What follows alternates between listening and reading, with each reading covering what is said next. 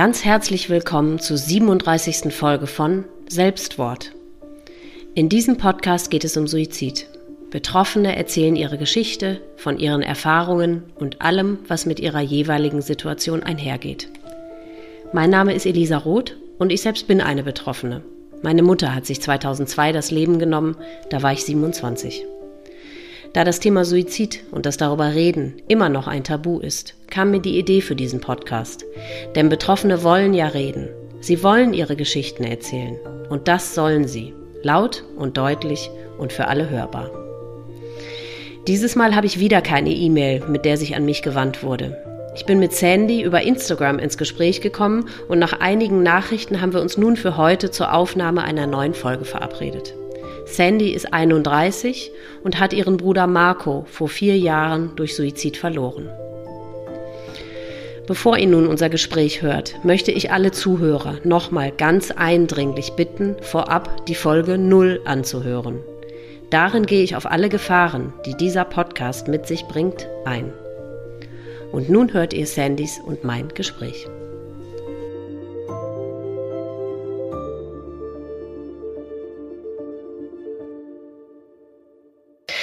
So, für diese neue Folge spreche ich jetzt mit Sandy. Sandy ist 31 und hat ihren Bruder verloren. Hallo, liebe Sandy, ich freue mich total, dass du da bist. Hallo, liebe Elisa, ich freue mich auch. Schön.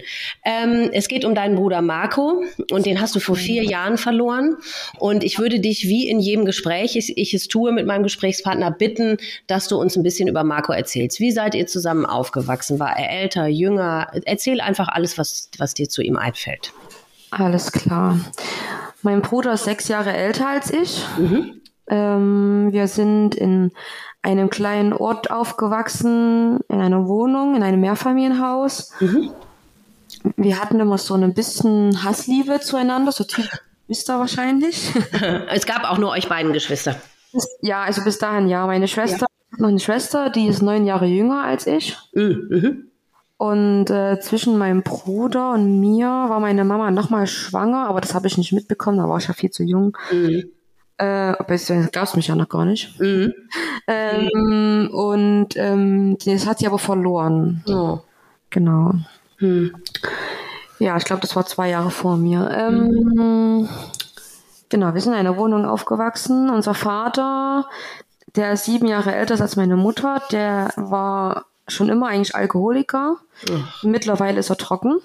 Ach, super, toll. Ähm, das lag aber nicht daran, dass mein Bruder gestorben ist, sondern daran, dass er ein Jahr später, also mit dem Tod von meinem Bruder, hat er, hat er gemerkt, dass er Luftprobleme hatte. Mhm. Und ähm, die Ärzte haben das aber lange nicht feststellen können, woran das liegt und ja. hatten ihm Asthmaspray gegeben und was weiß ich. Mhm. Es war aber am Ende sein Herz. Er hatte nur noch 30 Prozent Herztätigkeit. Ja. Und das war sein Tiefpunkt. Also ein Alkoholiker braucht einen Tiefpunkt, um aus der Sucht rauszukommen. Mhm. Beziehungsweise jeder äh, Suchtkranke. Mhm. Und ähm, ja, daraufhin hat er mit Trinken und Rauchen aufgehört und ist seitdem ein komplett anderer Mensch. Wahnsinn, ja, Hut ab. Das muss man auch erstmal schaffen nach so vielen Jahrzehnten, ne? Ja, ja, also es ist echt, echt hardcore. Also ja war nicht ganz so schön, sag ich mal. Er ist nie handgreiflich geworden, aber es mhm. war halt ähm, psychisch gesehen schon hart an der Grenze. Also ja. ich bin jetzt auch wieder in Behandlung und das wird auch mit aufgearbeitet. Ja. Na, also ja. viele Sachen merkt man dann selber, okay, das kommt vom Vater. Ja. viele Verhaltensweisen. Ja, deine Eltern haben sich auch nicht getrennt, die waren waren auch die ganze Zeit zusammen. Genau, richtig. Mhm. Ja. Also wir hatten dann, als wir älter wurden und uns das Problem auch immer mehr belastet hat, dann auch immer wieder gesagt, warum trennt ihr euch nicht? Aber das ist halt eine andere Generation, die bleiben ja. halt zusammen, weil sie haben ja schon so viel miteinander erlebt und ja. genau. Mhm. Ja, die, die Mutter ist allerdings ähm, sehr perfektionistisch immer gewesen, ist auch immer noch mhm. sehr ordentlich, alles hat seinen Platz, alles hat seine Ordnung. Mhm. Ähm, wir haben das auch gar nicht so sehr mitbekommen, denke ich mal. Es wurde immer anders abgetan, weil der Papa hat äh, heimlich getrunken. Okay. Und auf Familienfeiern, die sehr, sehr selten waren eigentlich, mhm. ähm, obwohl wir eine große Familie sind, wurde das jetzt auch nicht so mitbekommen, weil, ähm, also wenn man das Problem in der Familie hat und man hat sich damit beschäftigt, kennt man dann die die Abläufe gut. Mhm. Ein Alkoholiker ist ja, wenn er dann auf einer Feier betrunken ist, hat er ja vorher schon seinen normalen, ja. also um auf seinen normalen Zustand zu kommen, hat er ja schon ein bisschen was getrunken. Ja, ja. Damit es dann auch nicht so auffällt, ne, wenn man dann nach drei, vier, fünf Bier betrunken mhm. ist, in Anführungszeichen. Ja. Genau, ja, aber ansonsten ähm, hatten wir eigentlich eine schöne Kindheit. Also wir hatten, wie gesagt, in einem Mehrfamilienhaus gewohnt, hatten mhm. hinten einen Garten, der mit den anderen Familien äh, aufgeteilt war, aber jeder hatte so ein bisschen separé für sich. Mhm. Und wir haben immer viel ähm, Federball gespielt, allgemein Schön. viel gespielt. Damals gab es dann noch diese Oldschool-Wäscheleien. Ja. Hatten wir äh, als Fußballtore genommen und haben Fußball gespielt. Ja. Also war eigentlich ganz schön. Wir hatten uns auch oft gestritten, aber wir hatten uns eigentlich. Das ist ja normal. Ja, ja, eben unter Geschwistern. Und was war er grundsätzlich so für ein Kind? Eher nachdenklich oder ausgelassen, fröhlich? Also er war auch eher sehr ruhig, hm. in sich gekehrt. Was halt auch, er ist halt auch schon immer mit dem Vater oft zusammengerauscht. Okay.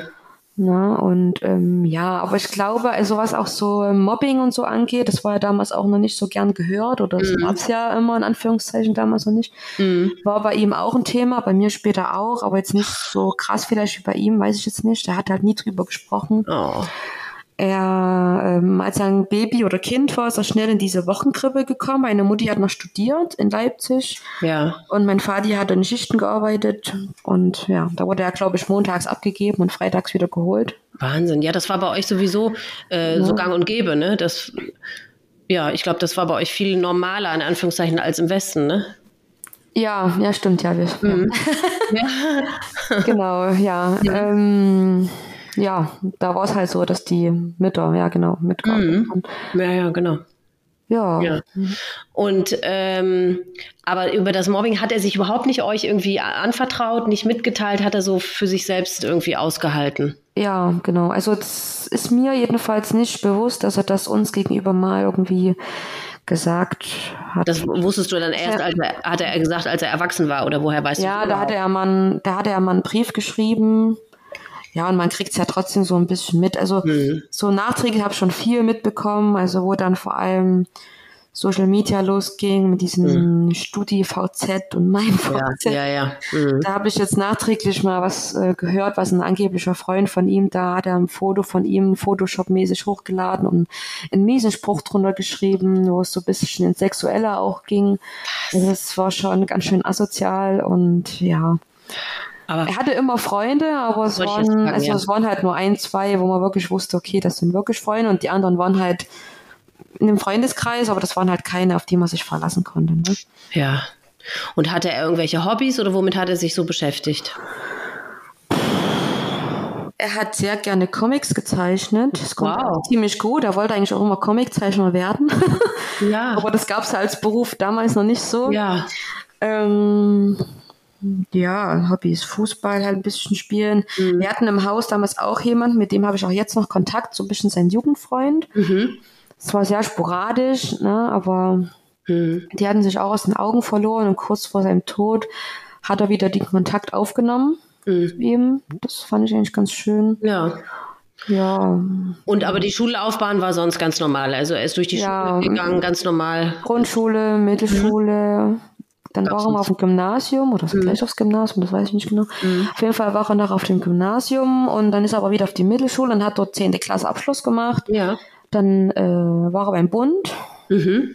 oder hat er erst eine Lehre gemacht, war dann beim Bund, das weiß ich jetzt nicht genau. Mhm. Ich glaube, er hat erst die Lehre gemacht und war dann beim Bund. Ähm, mhm. ist dann wieder zurück zu seiner Lehre, also wo die Lehre er gemacht hat zu dem Unternehmen. Mhm. Und dann hat er noch mal ein, zwei Mal, glaube ich, gewechselt. Aber hat die ganzen Jahre zu Hause gewohnt bei euch? Ja, er hat immer mit bei uns zu Hause gewohnt. Wir sind dann, als meine Schwester, also als unsere Schwester geboren mhm. wurde, sind wir in ein, ins Mutterhaus gezogen. Also meine, wo meine Oma gewohnt hat mütterlicherseits. Da ja. haben meine Eltern ausgebaut und die Oma hat dann unten gewohnt und wir oben auf der ja. oberen Etage. Mhm. Und wir Kinder hatten unterm Dach äh, unsere Kinderzimmer. Ach cool. Ich musste mir in der Wohnung immer ein Zimmer mit meinem Bruder teilen und als wir dann oben gewohnt haben im Oberdorf, musste ich mir das Zimmer mit meiner Schwester teilen. Das ist oh. dann halt als äh, Mittelkind ja. das ist das Schicksal, ne? Ja, scheiße. ähm, ja, und Aber ich kann mir schon gut vorstellen, dass du all die Jahre jetzt nicht so äh, ein enges Verhältnis zu deinem Bruder hast, weil ich meine, sechs Jahre, das macht ja einen riesen Unterschied, ne? Ja, also man wollte schon immer mit irgendwo mit losziehen, aber man war halt noch viel zu klein, man ja. wurde auch immer so ein bisschen dann ausgeschlossen und ja. ich glaube, das hat es ihm auch ein bisschen schwer gemacht vielleicht, weil er immer die nervige kleine Schwester ja. ja. manchmal so ein bisschen. Aber später dann, wo es dann so ins Feieralter ging, also wo ich auch so 18, 19, 20 mhm. war und wir waren mal weg, dann haben wir uns zufällig wo getroffen auf dem Liquid Sunday in Altenburg, das war auch ziemlich cool, mhm. wo halt irgendwelche neuen Freunde, sage ich jetzt mal, dann gesagt haben, hey, guck mal, da kommt doch deine Schwester und ich habe die noch nie gesehen, ich wusste gar nicht, wer das war. also ja, also feiern waren wir auch gerne dann, auch mhm. oft, also hier und da mal zusammen. Mhm. Da hat er auch gerne mal eingebechert. Also ja, er hat jetzt nicht das Problem, dass er immer getrunken hat, aber wenn wir weg waren, das haben ja auch äh, Freunde bestätigt, hat er halt gerne mal einen zu viel getrunken und war halt ja, immer mehr als mehr als alle anderen, weil ich kenne das auch so, wenn man anfängt ja. zu feiern oder so, dann, dann, ich meine, dann säuft man ja schon ab und zu mal. Aber es war schon auffällig mehr als die anderen. Richtig, ja. Also er war dann, er ist halt dieser typische äh, Charakter besoffen, in den nüchtern zu schüchtern, besoffen zu offen, das passt halt oder hat halt gut auf ihn gepasst. Okay. Er hat halt dort dann noch hier und da gepöbelt, wurde mir mal erzählt. Auf Mallorca okay. ist das halt auch nicht so cool. Uh. Zum Beispiel dort beim Megapark wäre man mal rausgegangen und hätte dort irgendwelche Schalke-Fans oder so angepöbelt. Uh. Er war Dynamo-Fan. Okay. Ja, da mussten dann die anderen Freunde ihn ein bisschen zurückhalten. Okay. Dass keiner mhm. verletzt wurde. Okay. Ja, genau. Ja. Und hatte er eine Freundin irgendwie zu irgendeiner Zeit? Nee, er hatte, er hatte nie eine Freundin. Ähm, er war immer sehr, wie gesagt, sehr, sehr schüchtern. Wenn, dann war er dann halt eher der Kumpeltyp geworden. Ne? Also, oh. mhm. Ja, er ist auch so wirklich erst ein Typ, sag ich jetzt mal, geworden durch seinen einen besten Freund. Ähm, den er dort in der in dem Unternehmen, wo er gelernt hatte, nach dem Militär kennengelernt hatte, den, den dort. Mhm. Und durch ihn ist er eigentlich erst so richtig zum Typ geworden. Er hatte angefangen, Cappies zu tragen, hatte ähm, Tattoos okay. hier und da, war auch in verschiedenen Studios, die jetzt bekannt waren. Mhm. In Mallorca zum Beispiel hat er unbedingt eins machen lassen wollen. Mhm. Auf dem Ellenbogen habe ich jetzt erfahren, dass es dort geworden ist, mhm. aber ich habe das, glaube ich, nicht als Bild. Danach ähm, in Chemnitz ist unsere nächste große Stadt. Darf ich das eigentlich sagen? du darfst ja natürlich. Du darfst sagen, was du möchtest. Ja klar. Okay, ja. Also in Chemnitz war er oft bei einem Tattoo-Studio. Die habe ich auch angeschrieben, ob ich die Tattoos als Bilder bekomme. Ja. Aber da wurde mir nicht so wirklich geantwortet. Das fand ich ein bisschen asozial, ehrlich gesagt, weil es hat ja schon einen anderen Hintergrund, wenn ich jetzt irgendwie von irgendjemandem Fotos haben möchte. Ja, hast du es denn dazu geschrieben, was deine Motivation ist? Ja, ja, ja, ja. Oh, dann hakt doch vielleicht nochmal nach, vielleicht ist ja das durchgeflutscht. Werde ich nochmal tun, ja. glaube ich. Also ja. ich habe viele Fotos, aber noch nicht von jedem Tattoo. Ja. Mhm. Ja, und ähm, hat er denn darunter gelitten, dass er keine Freundin hatte? Oder hätte er gerne ja, einen gehabt? Wahrscheinlich. Ja, ne? schon, er ja. schon. Mhm. Also ähm, er konnte auch keine Kinder bekommen. Das war wahrscheinlich auch so immer so ein Grund. Und dadurch, dass er halt nie eine Freundin hatte, oder wahrscheinlich hat er nie wirklich sexuelle Erfahrungen auch sammeln können. Woher, wie, woher wusste er, dass er keine Kinder kriegen konnte? Ähm, das hatten meine Eltern ihm mal erzählt. Also er hatte mal als Kind, bei den Männern ist es ja so, wenn die Hoden sich, die können ja wieder wie reinrutschen. Ja, ja, ja. Und da gab es damals in, den, in dem Jahrzehnt mhm. ähm, noch nicht so die Möglichkeiten wie heute. Und da hatten die Ärzte wohl zu meiner Mutter gesagt, entweder sie lassen das alles so und er kann halt Krebs oder was weiß ich was bekommen oder es wird halt abgetrennt. Ne? Und da war halt die Möglichkeit halt sehr gering, dann, dass er Kinder bekommen kann. Und ich glaube, es war halt wirklich so, dass er halt dann am Ende keine kriegen konnte. Oh. Das hat er halt auch nochmal zugesetzt. Ne? Ja, das glaube ich. Mhm. Er hat dann irgendwann hat er dann äh, mal eine Freundin gehabt, die war aber ganz komisch. Die hat ihm schon ganz am Anfang ihr komplettes psychisches Leben aufs Tablett gelegt. Das oh haben die sich noch immer eine Woche gekannt. Da hat er schon oh. über alles Bescheid gewusst. Die haben sich auch relativ schnell zum Glück wieder getrennt. Oh. Er hat aber für diese Frau alles gemacht. Oh. also er war dann halt der Typ, er wollte der Frau, die halt seine Frau in dem Moment dann war, ja. die Welt zu Füßen legen. Oh. Äh, und kurz nach ihr hat er dann seine richtige erste Freundin kennengelernt. Ähm, weiß jetzt nicht, ob ich den Namen sagen sollte oder lass nicht. Ruhig weg. Na, lass ruhig weg. Wir wissen ja nicht, ob sie damit einverstanden ist. Ja, ja mhm. gut, das wäre mir ehrlich gesagt egal, aber ja, wir lassen es lieber weg. Wir lassen es lieber weg, ja. Ähm, ja, und das war sein Tod. Also, da, also meiner, meines Erachtens nach war das der ausschlaggebende Punkt Ach. seines Suizids. Weil er hat, wie gesagt, alles für sie gemacht. Sie haben auch oft gestritten. Er konnte keine Kinder bekommen. Sie hatte eine, ähm, wie nennt man das? Eine Porno-Vergangenheit, Okay. um an Geld zu kommen. Sie war Ja. dann allein, also sie hat einen Sohn, der ist jetzt Mhm. mittlerweile in der dritten oder vierten Klasse, Okay. sogar fünfte, weiß ich nicht. Mhm. Und ähm, ja, sie war halt dann kurz nachdem das Kind gekommen ist, wie alleinerziehend und wollte halt irgendwie an Geld kommen und Mhm. Putzen war ja anscheinend nicht gut genug, ich weiß nicht. Oder irgendwie noch einen anderen Zweitjob. Ne? Mhm. Sie war, ist halt dann, also sie ist nicht auf den Strich gegangen, glaube ich, aber Er hat Pornos gedreht. sie hat halt irgendwie, ja, sie hat halt, war, oder war halt anschaffen, keine Ahnung. Okay. Auf jeden Fall, mein Bruder hat, ähm, um halt, er konnte halt sexuell, hat er halt keine Ahnung gehabt, sage ich jetzt mal. Ja. Oder vermute ich jetzt mal. Und hat halt ähm, aufgrund ihrer Geschichte sich halt ein paar Filmchen angeguckt, um halt wahrscheinlich ihr gut genug zu sein. Ne? Ja. Viele, auch ja die Jugendlichen heutzutage, gerade so die Pornoindustrie, das ist ja für jeden öffentlich einzusehen. Ähm, er hat halt gedacht, das ist halt das echte Sexleben und Ja. wollte es halt ihr somit beweisen und sie fand es aber nicht gut, dass er das angeguckt hat. Okay. Das war auch immer wieder Thema. Er hat, durfte dann auch irgendwann kein Smartphone mehr äh, benutzen, weil er halt immer wieder welche geguckt hat. Es war immer wieder Streitthema. Ja. Ich weiß nicht, was noch. Ja, und weil er halt keine Kinder bekommen konnte, sie aber immer irgendwelchen Kinderwagen hinterher geschaut hat. Und er hätte aber angeblich auch anderen Frauen hinterher geschaut. Gut, das kann ich jetzt nicht beweisen. Mhm. Also hört sich nach einer ziemlich turbulenten und stressigen. Es ging sehr schnell alles, ja. Also die, die, dieses war es von großer Verliebtheit nach außen hin sowieso immer. Ähm, aber es gab halt sehr schnell schon Probleme. Die wollten auch sehr schnell heiraten. Okay. Zum, die haben sich schon, haben die sich kennengelernt, vielleicht zum Frühjahr, Sommer rum. Vor vier Jahren meinst du jetzt? Also da war er Nee, vor, vor fünf Jahren vor fünf Jahren. Das heißt, da war er jetzt in deinem Alter ungefähr. ungefähr, richtig. Ja, Anfang 30. Mhm. Ja, genau. Da hat er sie kennengelernt. Und innerhalb von einem Jahr sind die schon zusammengezogen und wollten auch heiraten. Das hatten die dann zu Weihnachten verkündet, zum Familienessen. Mhm. Ja, Und alle haben sich zwar gefreut, also mir Ja. fanden die alle sehr sympathisch, so was Ach wir so. bis dahin schon mitbekommen hatten. Außer mein Vati, der hatte irgendwie gespürt, dass die Okay. nicht die ist, die sie sich ausgibt. Okay. Mhm. Er hatte tatsächlich dann rückblickend auch recht. Mhm. Ähm, ja, die haben sich sehr oft gestritten. Einmal hat er mich angerufen, sehr verheult. Da bin ich in die Wohnung gefahren, die völlig über deren Verhältnissen war. Wir haben dann später herausgefunden, dass mein Bruder fast alles finanziell bezahlt hat und sie wollte am Ende dann trotzdem noch Geld von uns haben. Das Boah. ist ziemlich lächerlich. Mhm. Ähm, Wie war dein Verhältnis sowieso überhaupt zu der Zeit? Hattet ihr wir hatten zu der Zeit ein sehr gutes Verhältnis. Wir hatten sehr oft Kontakt. Okay.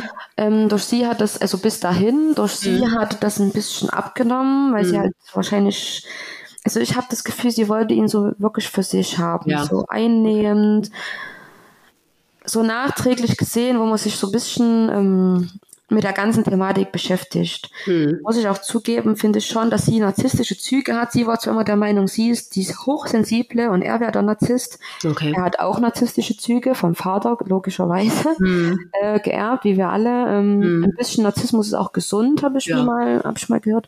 Aber Mhm. bei uns ist halt ein bisschen ausgeprägter. Okay. Und, aber sie mit ihrer Hochsensibilität, also das, Mhm. nee.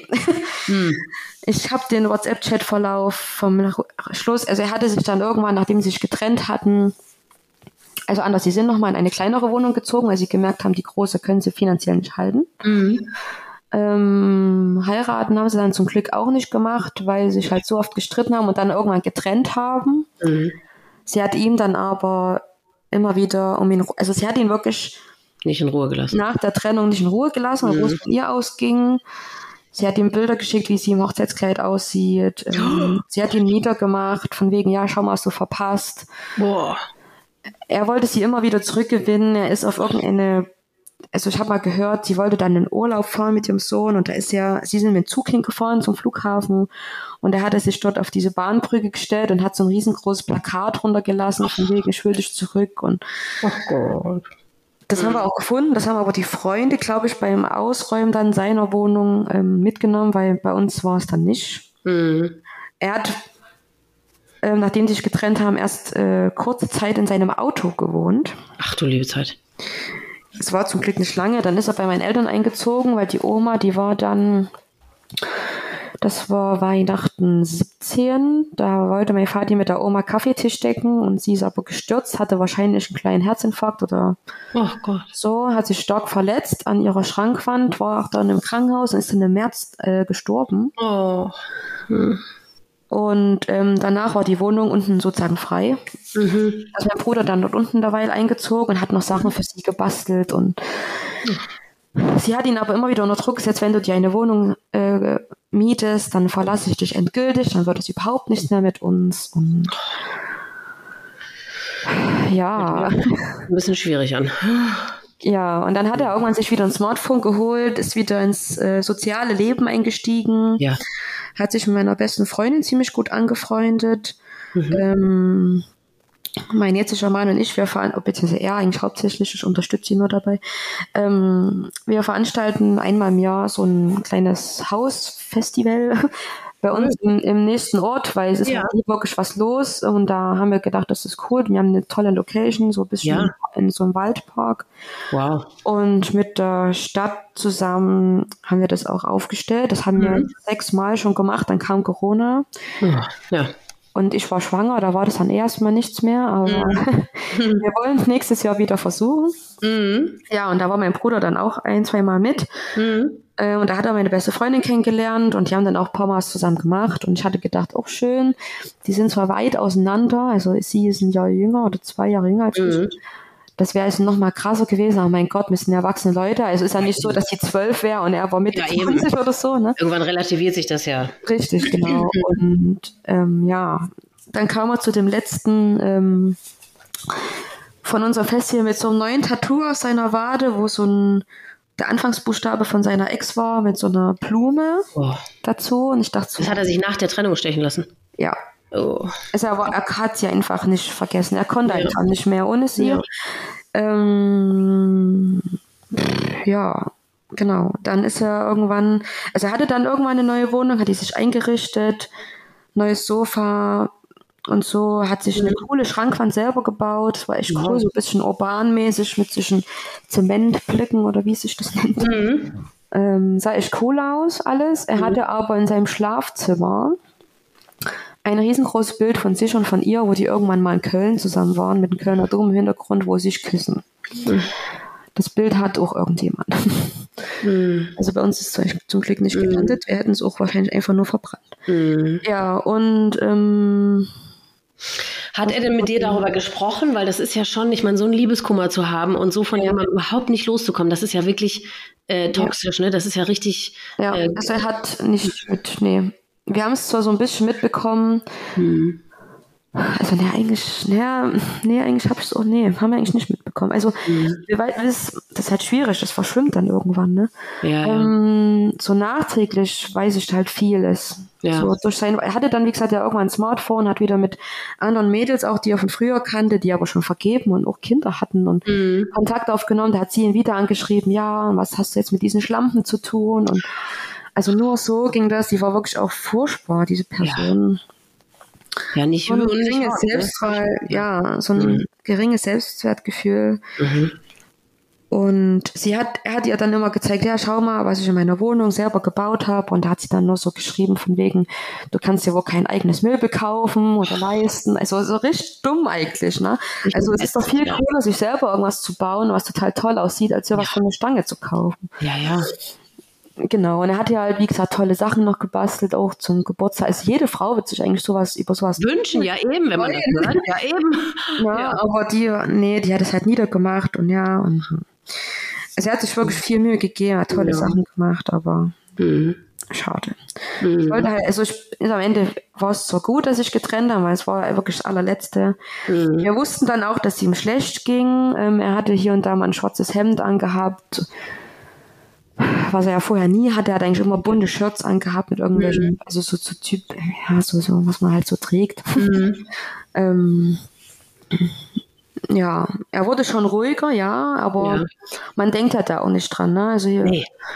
in unserer Argus-Gruppe haben wir auch einige jetzt auch immer wieder neue und die immer wieder sagen, ja, wir hätten damit nie gerechnet. Logisch rechnen nee. wir nicht damit, weil man weiß um diese, um diese Todesart, aber man will sie auch gar nicht sehen. Mhm. Das ist wie Krebs. Jeder kennt Krebs. Ja, ja. Äh, keiner wünscht das aber irgendwie jemand. Ja. Selbst seinem Tod. Das, ja, und dass es einen selber trifft, da rechnet man ja sowieso nicht mehr. Also das hält man ja für ausgeschlossen irgendwie, ne?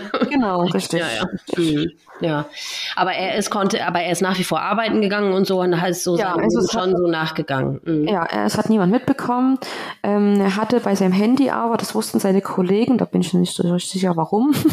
ähm, er hatte bei seinem Handy immer dieses über diesen Google-Account sein GPS immer an. Mhm. Ähm, sein ehemaliger bester Freund, mit dem er auch einen Kontakt abgebrochen hat wegen ihr, ähm, hat das auch. Also der kann mir genau zeigen bei Google Maps, wo er schon im Urlaub war. Das ist ziemlich cool. Okay. Ich denke, er hat es wahrscheinlich auch deswegen gehabt. Also wegen Urlaub halt. Aha. Mhm. Also es gibt zum Beispiel so ein übelst schönes Bild von ihm. Das war irgendwo in Portugal das war wie eine Art Gruft oder so. Über ihn sind so Steine. Man kann aber in den Himmel schauen. Er steht da dort nur in Badehose und Cappy und schaut so in den Himmel. Hm. Das hat so ein bisschen was ähm, Mystisches. Ja. Und ähm, ich möchte gerne mal dorthin, an ja. diesen Ort. Mhm. Weil ich denke, das gibt mir bestimmt auch nochmal irgendwie Kraft oder eine Verbindung. Ja. Also irgendwie ist das so ein bisschen mein Bild, was ich in meinem Kopf ja. habe und mhm. was ich auch gerne in meinem Kopf behalten möchte. Mhm. Ja. Von ihm, genau. Mhm weil das auch so an so eine glückliche Zeit noch erinnert von ja, finde ich. Schön. Genau. Und ja, und, ähm, ja, dann wurde, es hat eine Verschlechterung dann seines Zustands stattgefunden oder wie ging es weiter? Genau. Er wurde halt immer ruhiger und hat sich zurückgezogen mhm.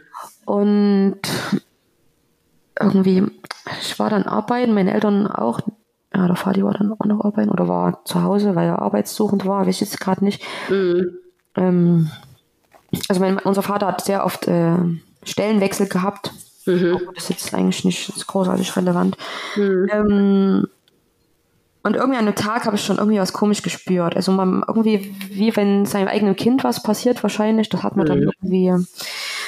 Und meine Eltern riefen mich auf Arbeit an und, und ich hatte gefragt, was los ist. Und dann haben sie gefragt, ob ich heute schon was von Marco gehört habe. Und ich so, äh, nee, warum? Und frag doch mal seine Ex, vielleicht weiß die ja was. Und und hat meine Mutti dann die angerufen und sie hätte wohl gesagt, nee, ich habe keinen Bock, der war gestern irgendwie hier und hat übelst einen Aufstand gemacht und sie wollte wohl kurzartig auch fast die Polizei rufen, also es muss wohl schon ein bisschen laut alles geworden sein. Mhm.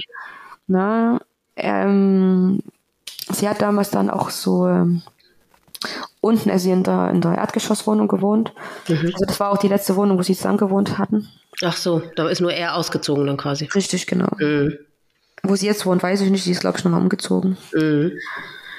Äh, ja, genau. Und da war er halt wo dort und hat wohl einen Aufstand gemacht. Und mhm. er ist dann aber irgendwie auf, am nächsten Tag auf Spätschicht gegangen, von Dienst, nee, von Montag zu Dienstag. Mhm. Und ähm, laut GPS-Signal ist er nochmal bei ihr in der Wohnung gewesen mhm. und ist aber danach wieder nach Hause gefahren, mhm. nach der Spätschicht. Und wir vermuten, dass er vielleicht sie dort gesehen hat mit jemand anderem. Ah. Also das haben auch so andere Kollegen so mhm. gesagt. Ne? Ja, und dann ist er halt nach Hause gefahren, völlig überfordert mit der ganzen Situation vermutlich, mhm. ähm, weil er sie halt immer noch zurückhaben wollte. Ja. Und dann hatte er irgendwann zwischen zwei und drei, also um zwei rum ungefähr, hat er so einen ganz komischen WhatsApp-Status. Also es, es, gibt ja diesen Bilderstatus und da gibt es ja. diese Information, die man reinschreiben ja. kann. Und bei der Information, wo man reinschreiben kann, da hat er irgendwas drinstehen. Also jetzt müsste ich auf meiner Festplatte gucken. Ähm, das habe ich, glaube ich, abfotografiert. Hm aber irgendwas halt mit Tod und ich kann nicht mehr und solche Smileys hier mit so einem Sarg und, und ja, so einem Totenkopf und so. Das hat er dann aber 2.15 Uhr oder was wieder rausgenommen. Das kann man alles äh, rückverfolgen? Wann er was da geändert und reingeschrieben hat? Oder woher wusstest du das? Naja, wenn ich jetzt äh, bei mir in meinem Handy das eingebe, dieses ja. Dings, man kann da mehrere so Notizen sich einspeichern. So. Und dann sehe ich, ähm, also ich kann jetzt sehen, wenn ich jetzt bei meinem Mann zum Beispiel gucke, seit wann er sein, was weiß ich, was da drin steht. Ja. Äh, seit wann das da steht. Das, das kann man sehen, ja. Ah. Ja, so, so. Oder kann ich das bloß sehen bei mir selber? Aha, okay. Selber, muss ich jetzt selber mal gucken. Mm. Nee, also bei meiner Schwester zum Beispiel steht auch hier, seit 7. Februar 2021 hat sie was drinstehen, genau. Ach so, okay, aha. Ja. Da wusste ich halt, dass so zwischen 2.15 Uhr und 2.30 Uhr ist wahrscheinlich der Todeszeitpunkt auch gewesen. Und er ist dann auf den Balkon gegangen und hat sich dort mit einem Verlängerungskabel im Sitzen stranguliert. Äh, was ich ähm, herausgefunden habe, dass das auch zwar eine harte Methode ist, aber es ist auch gleich vorbei. Ja. Also das haben mir die im Bestattungsunternehmen gesagt, dass es ähm, genau dann wenigstens, also wenigstens, wenigstens ja. schmerzfrei ist. Für mich ist es halt noch ein bisschen schwierig nachzuvollziehen, weil ich hatte mir vielleicht gedacht, vielleicht wollte er es tun und hat dann, also ist so ein bisschen meine Hoffnung eigentlich, dass er vielleicht im Endeffekt dann das doch nicht machen wollte und hatte aber keine Kraft mehr, das wieder zu lösen. Ja, das, hm, das, Ding ist ja, dass äh, wenn die sich da so reinlegen quasi, also nicht richtig erhängen, sondern so reinlegen, dann mhm. man, man denkt ja so als Laie, der keine Ahnung hat, man, dass die ersticken. Aber das stimmt ja nicht. Es wird halt die Blutzufuhr zum Gehirn abge richtig, abgeschnürt. Genau. Und deswegen geht das wirklich sehr schnell ja. und ist auch tatsächlich sanft. Also ist nicht brutal, sondern wahrscheinlich sind die in kurzen Moment dann bewusstlos und dann halt schon tot, ne? Ja, genau. Und genau, und du bist halt ganz schnell bewusstlos und dann kannst du, ist ja sowieso zu spät, ne? Richtig. Mhm. Ja. Also das ist an sich, ich weiß nicht, wie, es, wie, wie man das richtig austrägt, aber ich bin in, in der Hinsicht schon also der Suizid ist echt das Beschissenste auf der ganzen Welt von einem Angehörigen, aber ich bin trotzdem froh, ähm, dass er jetzt nicht Schienensuizid oder so begangen hat oder aus mhm. irgendeinem Haus oder einer Brücke gestürzt ist, ja. wo er jetzt noch fremde Leute mit ein. Ja, ähm, ja gut, aber ne? ja, wer hat ihn denn gefunden? Seine Arbeitskollegen. Ähm, dienstags wollten sie sich zum Mittag treffen auf einen Döner mhm. mhm. und er ist nicht erschienen. Mhm. Eigentlich war er immer pünktlich, er hat auch Bescheid gegeben, hier, ich komme mhm. fünf Minuten später oder so. Mhm. Hat er nicht gemacht und da waren sie, haben da sind sie dann halt in seine Wohnung gefahren und er hat nicht aufgemacht. Sie haben halt lautstark geklopft. Mhm.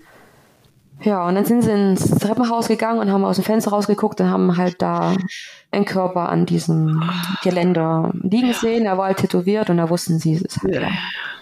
Und sie mussten ihn auch, weil dann irgendwann, dann haben sie halt Feuerwehr, Polizei, Krankenwagen gerufen. Mhm. Und da sie ihn gefunden haben, mussten sie ihn auch identifizieren. Genau. Dann hatten meine Eltern mich in der Zwischenzeit noch ein, zwei Mal angerufen. Ich hatte dann nach dem ersten Anruf hatte ich schon Herzklopfen.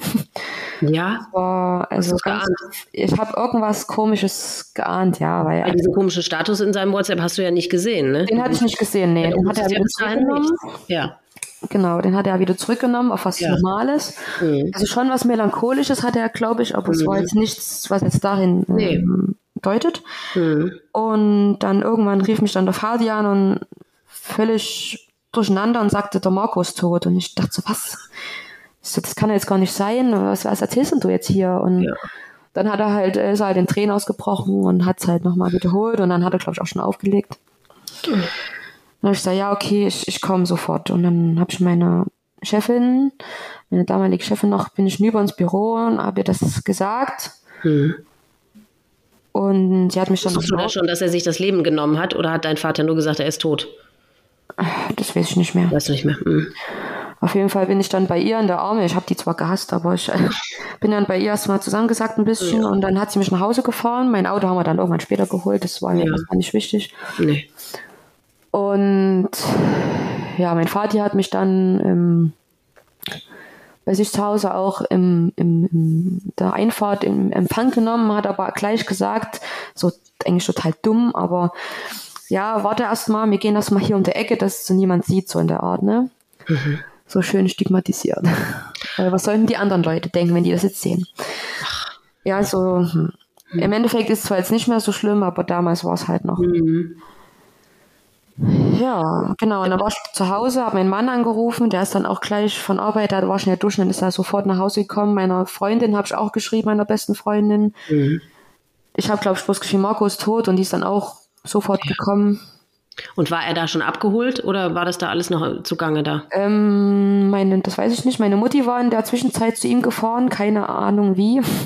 Sie ist mit ihrer Schwester zusammen, die auch 20 Jahre älter oder so als mit, oder mhm. also ist viel älter auf jeden Fall. Mhm. Er ist mit meiner Mutti zusammen reingefahren. Also meine Mutti Aber ist das war, mitgefahren. Sorry, jetzt nochmal fürs Verständnis. Die Wohnung war jetzt ganz woanders. Das war nicht mehr die, die Wohnung deiner Oma. Nee, er hatte dann nee, das war schon eine, andere. eine eigene Wohnung gehabt. Entschuldigung, ja, okay. Mhm. Genau. Und ähm, meine Mutti ist dann reingefahren mit meiner Tante. Mhm.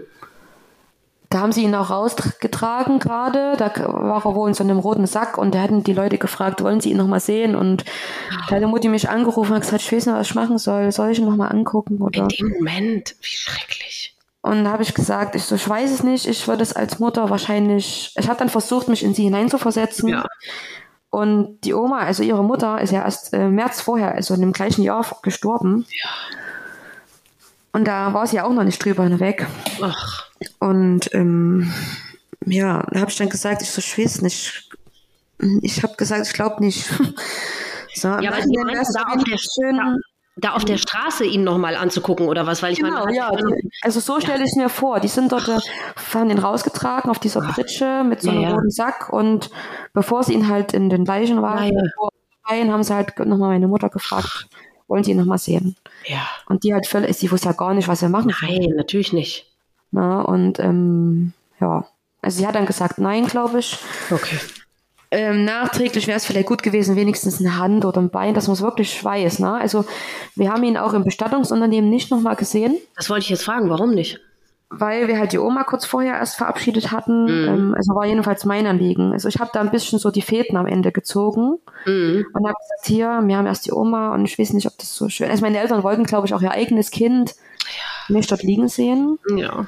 War bei der Oma schon ganz schlimm, die dort liegen mhm. zu sehen. Dieses, die war nur noch die Hülle, die, die war eiskalt. Ja, ja. Ja, aber es ist halt trotzdem der natürliche Weg. Auch wenn jetzt, also meine ja. Oma, wenn die damals nicht gestürzt wäre, die würde immer noch im Sessel sitzen und Rätsel machen. Ja. Aber ähm, das eigene Kind, beziehungsweise der Bruder, ja klar. Es ist halt, das ist unvorstellbar. Also es ja. na, ich bin jetzt selber ja Mutter seit fast zwei Jahren, also ich weiß nicht. Mhm. Also ich wüsste nicht, wenn ich nur, also das ist, klingt jetzt vielleicht auch ein bisschen egoistisch, aber ich muss auch unbedingt noch ein zweites Kind haben. Hm. Weil wenn meinem, ein, meinem ersten Kind oder dem zweiten was passiert, ja.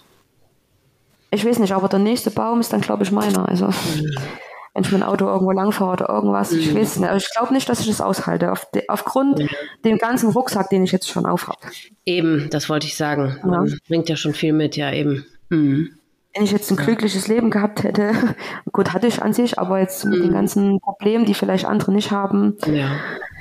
mhm. dann kann man vielleicht irgendwie damit leben, aber so, mhm. ich weiß nicht.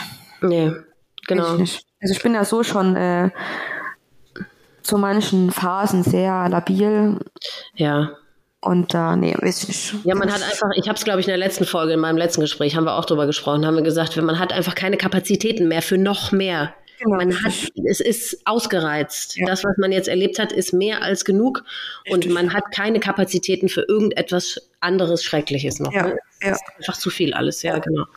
Ja, aber wie ging es dann für euch weiter? Wie ging es überhaupt an dem Tag dann weiter? Habt ihr irgendeinen Seelsorger gekriegt? Hat man nee. sich irgendwie um euch gekümmert? Seid ihr in seine Wohnung dann rein? Der durftet ihr wahrscheinlich gar nicht, ne? Die ist ja dann erstmal, oder war die offen, die Wohnung? Nee, wir sind, äh, meine Mutti ist dann irgendwie wieder nach Hause gefahren. Also man fährt von seiner, also von Chemnitz, von dort zu dort, wo wir wohnen, fährt man ungefähr eine halbe Stunde. Ach ja. Je nach Verkehrslage. Mhm. Ähm, sie ist dann irgendwie wieder nach Hause gefahren mit meiner Tante Tante zusammen. Mhm. Und dann haben wir erstmal wahrscheinlich nur einen ganzen Tag geheult, ich weiß nicht. Meine Schwester, die hat damals auch noch zu Hause gewohnt. Ja. Äh, die war in, an dem Tag mit einer Freundin baden. Mhm. Da haben wir gesagt, hier, du musst mal bitte nach Hause kommen. Wir haben aber nicht gesagt, warum. Ja. Weil sonst, die muss ja auch noch nach Hause fahren. Ja, klar. Und die war erst Fahranfänger. Mhm. Und da haben wir gedacht, da machen wir ja erstmal nichts. Und dann kam ja. sie nach Hause, war natürlich völlig irritiert. Warum soll ich denn mitten am Tag, also es war dann um drei, um vier oder so, ja. es war sehr warm. Also er lag ja knapp zwölf Stunden in der Sonne. Also wahrscheinlich okay, schöner Anblick. Wir haben zwar eine Akte, das sind aber alle Fotos, wo man ihn sehen kann, geschwärzt. Also wir haben nur Fotos vom Türschloss, von der Wohnung und so. Wieso, wer hat die denn geschwärzt? Weil ich meine, es ist doch so, dass Akten werden, glaube ich, meiner Kenntnis nach 30 Jahre aufbewahrt. Etienne. Und äh, das ist doch den Angehörigen überlassen, ob sie die Fotos sich angucken wollen. Du kannst ja mit einem Anwalt, kannst du ja Akteneinsicht nehmen, ne? Und dann genau. kannst du genau. selber entscheiden, okay, möchte ich die Fotos sehen oder nicht. Aber wer hat denn die geschwärzt? Vor allem warum? Wir haben die ja zu Hause, die Akte. Ach so, ihr durftet die und, mitnehmen, okay. Genau, und das sind die. Ah, geschwärzt. deswegen. Ich denke, wenn wir jetzt zur Anwältin gehen würden, also ja. man hat ja irgendwie zehn Jahre Zeit, ja. ähm, die Einsicht zu beantragen und ähm, genau, ja, wenn man die vor Ort könnte man die wahrscheinlich angucken, aber ich, ich weiß nicht, also ich meine, es sind jetzt vier Jahre rum, weiß nicht, ob mit ein paar Abstand, ob ich das in ein paar Jahren vielleicht mal mhm. angucken will, aber weil mir fehlt schon der Abschied sehr. Das glaube ich. Das glaube ich. Weil also man gerade im Nachhinein wird ihn so oft ja. irgendwo stehen sehen und dann ja. war es jemand anders, der halt nur so aussah. Ja. Gleich dazu hatte auch eine Brille. Also wir sind alle, bis auf meine Schwester, Brillenträger. Ja, ich glaube auch. Das war auch so meine ähm, Erklärung äh, dafür, dass das Gehirn, das kann dieses Geschehene einfach nicht aushalten. Und deswegen ist, glaube ich, so ein Ausfluchts-, so ein Übersprungsgedanke, nee, nee, der ist gar nicht tot, der hat sich nur aus dem Staub gemacht oder irgendwie so. Und deswegen sieht man dann den überall gehen und stehen ja. und so, ne? Ja. Und deswegen ist eben, ja, deswegen sind viele äh, Angehörige, die den Verstorbenen noch gesehen haben, so wie ich. Ich meine, das war für mich das Allerschlimmste und Horrormäßigste, was ich ja. jemals in meinem Leben gesehen habe. Und ich werde dieses furchtbare Bild nie wieder vergessen, ja. weil meine Mutter alles andere als friedlich oder sonst irgendwas aussah. Aber ich bin trotzdem froh, dass ich es gemacht habe, ja. weil ich weiß, sie ist tot. Ja. Und das weißt du dann äh, unmissverständlich in dem Moment. Ne? Deswegen, ich meine, es ist ja gut, dass du es quasi noch weiter sacken lassen kannst. Du hast ja noch Zeit und du kannst es dir immer noch überlegen. Klar, diesen, mhm. diesen Live-Abschied äh, in dem Sinne nicht mehr, aber immerhin könntest du es dir äh, anhand der Fotos vor Augen führen. Ne? Deswegen genau. ist ja genau. gut, dass man diese Möglichkeit noch hat. Ja. Aber habt ihr ihn dann äh, einäschern lassen oder? Ja, genau. Hm. Wir waren dann ähm, beim Bestattungsinstitut. Hm. Also wir, wir sind halt so, wir, wenn wir eine Aufgabe haben, dann muss die auch sofort erledigt werden. Ne? Also ja. wenn mir zum Beispiel meine Chefin oder so oder mein Chef eine Aufgabe gibt, dann mache ich die auch sofort. Also ich kann ja. das dann nicht noch drei Tage liegen lassen. Mhm. Also sind wir dann am nächsten Tag zum Bestattungsinstitut, haben uns eine Urne rausgesucht. Er war gerne ähm, reisen. Da haben wir eine genommen, wo so Sand drauf ist und so ein bisschen Meer und so mit so Fußspuren. Schön eine Weise und ähm, Sorg, ja, dadurch, dass ähm, ich folge auf Instagram den, ich weiß nicht, wie er heißt, den Lebensnahbestattungen. Okay. Und der hat mal gesagt, warum werden Särge verkauft, sehr, sehr teure, die dann eh verbrannt werden. Ne? Also, ja, warum ja. wir dann nicht irgendwie so ein Standardkarton in Anführungszeichen Ja, ja.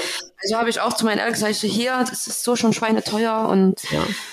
Das muss uns jetzt nicht auch noch wehtun, ne? die finanzielle mhm. Sache. Und da habe ich gesagt, mhm. wir nehmen jetzt einfach ein random Sorg ja. und mhm. auch die Standortausstattung äh, dafür, weil was ja. bringt es ihm denn?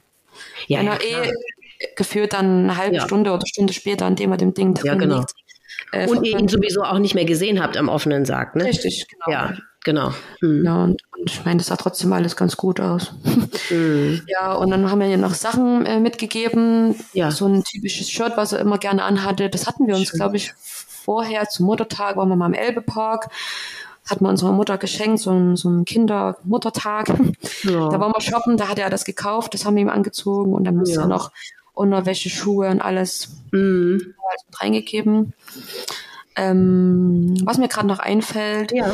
in seiner Wohnung, wo wir dann am nächsten Tag dann, glaube ich, waren, hatten wir sein Armband gefunden, was er immer dran hatte, was ihn so ein bisschen mit ihr verbunden hat. Sie hatte das mhm. auch. Ich weiß nicht, mhm. ob sie es noch dran hatte bis zum Schluss, aber mhm das hatte er ab, also entweder er hat es abgelegt oder mhm. die, ähm, die Ärztin, die ihn untersucht hat, hat es abgelegt. Weil sein, sein Ring, den er dran hatte, was wie eine Art Verlobungsring oder was war, mhm. wurde uns in einer äh, Tüte überreicht. Ja, ich glaube nicht, dass die in dem Moment irgendwas abmachen. Ich glaube, das ist dann bei der ja. Obduktion oder bei der Aufbereitung oder wie auch immer. Ich glaube nicht, dass die in dem Moment. Naja, ich meine, es würde ja passen zu den ganzen Umständen, ne? Eben, das halt aus Wut vielleicht das also er, genau. Und mhm. ich hatte dann auch beim Ausräumen ein ähm, anderes Armband gefunden. Das hatte ich auch jetzt immer dran schon. Ich habe es jetzt mhm. seit einer Weile nicht mehr dran, weil ich habe mir am Ende des Jahres, am gleichen Jahr auch so ein Tattoo machen lassen. Ich habe sonst keine, ich habe jetzt nur das. Mhm. Äh, was so vom Stil her seiner Tattoos sehr ähnlich ist und mit okay. seinem Namen und seinem Geburts- und Sterbejahr. Mhm. mhm. Genau, und da habe ich es jetzt ähm, mal weggelassen, das Armband. Ja, und wo war ich stehen geblieben? Bestattungsinstitut. Ja, ja, aber vorher noch, wo wir gerade bei seiner Wohnung waren, irgendeinen Abschiedsbrief hat er nicht hinterlassen. Ja, also wir hatten auf dem Handy, ähm, auf Pinterest einige traurige Posts oder wie man das dort nennt, Pinwände. Ja, ja gefunden, die er gesammelt hat. Er hatte in seinem Google-Suchverlauf, äh, das letzte, was er gegoogelt hat, war, wie bringe ich mich um? Das Interessante dabei ist, dass da nicht irgendwie kommt von wegen hier, ruft dort bei der Seelsorge an ja. oder ruft die Polizei oder was ja. Nein, da kommt tatsächlich, wie man sich umbringt. Das ist das allerletzte. Ja. Ähm, ja. Kann ich nicht verstehen, wie man so sein ja. kann als Unternehmen, aber ja. gut. Weiß ich gar nicht, ob ich da nochmal eine Beschwerde eingereicht hatte bei Google, aber es hätte eh nichts gebracht. Nee, wahrscheinlich nicht. Da muss ja. so viel mehr insgesamt grundlegend überall passieren. Als, ja, ja. Mh, ja. Genau. Ja, genau. Aber wie, was, äh, wie ging es dir? Versuch mal zu beschreiben, wie es dir ab dem Moment ging. Äh, ich meine, das Leben ist einfach dann ab von einer auf die andere Sekunde ein völlig anderes. Und wie wie ging es dir in dem Moment? Versuch mal, was du empfunden hast, wie sich dieser unerträgliche Schmerz, wie sich das angefühlt hat oder wie, wie, wie, ja, wie hast du reagiert? Wie, wie waren die Tage? Also die ersten Tage, da habe ich echt viel geweint. Also als dann der erste große Schrei, also erst bei dem, bei dem Anruf, wo mein Vater anruf, anrief und sagte, hier, der ist tot, ähm, da habe ich mich gefühlt, als würde ich in so ein schwarzes, tiefes Loch fallen, als wäre hier mhm. um mich rum nichts mehr. Mhm also ich wusste gar nicht, wie ich es eigentlich aushalten soll. Ich bin nee. eigentlich am liebsten, neben mir stand dann noch eine Kollegin, die war dabei, als mein Vater angerufen hatte, weil die noch was holen wollte aus unserem Zimmer, aber, also aus unserem Büro. Mhm. Da habe ich halt, also wir sind halt so aufgewachsen und ähm, so sind ja auch unsere Eltern immer noch, wenn meine Tochter mal hinfällt, von wegen, ja, alles ist gut, na, nicht mhm. ja keine Gefühle zeigen und so. Okay. Ähm, und da habe ich schon versucht, stark zu sein und nicht großartig zusammenzubrechen, aber es ging halt nicht wirklich. Also, also ich bin, glaube ich, schon ein bisschen zusammengesagt und sie musste mich schon halten, meine Chefin damals dann. Aber mhm. Hast du denn in dem Moment, weil du weißt, du warst dir nicht mehr sicher, ob dein Vater gesagt hat, dass er sich das Leben genommen hat, hast, wusstest du es aber für, für, dich? Oder hast du noch immer noch gedacht, er hätte auch einen Unfall haben können oder so? Nee, ich, ich glaube schon, dass ich mir. War dir klar? Ich, ich kann es wirklich nicht genau sagen, aber ich kann es okay. mir schon ich glaube, ich habe jetzt schon irgendwie gedacht, dass irgendwie mhm. sowas passiert weil ja, mit dem mhm. Unfall hätte er mir vielleicht dann gesagt. Also er hat nur mhm. gesagt, der Marco ist tot. Ja. Hm, ja. Mhm. Genau. Ja, und die anderen Tage dann hab, haben wir eigentlich alle funktioniert. Wir haben erstmal die ganzen Versicherungen, die Handyverträge, das Auto abgemeldet. Dann musste ja die, die Wohnung äh, gekündigt, Miete musste man trotzdem noch zahlen. Ähm, das Sofa hat er sich ja in Anführungszeichen zum Glück erst neu gekauft, das ja. konnte man wieder zurückgeben.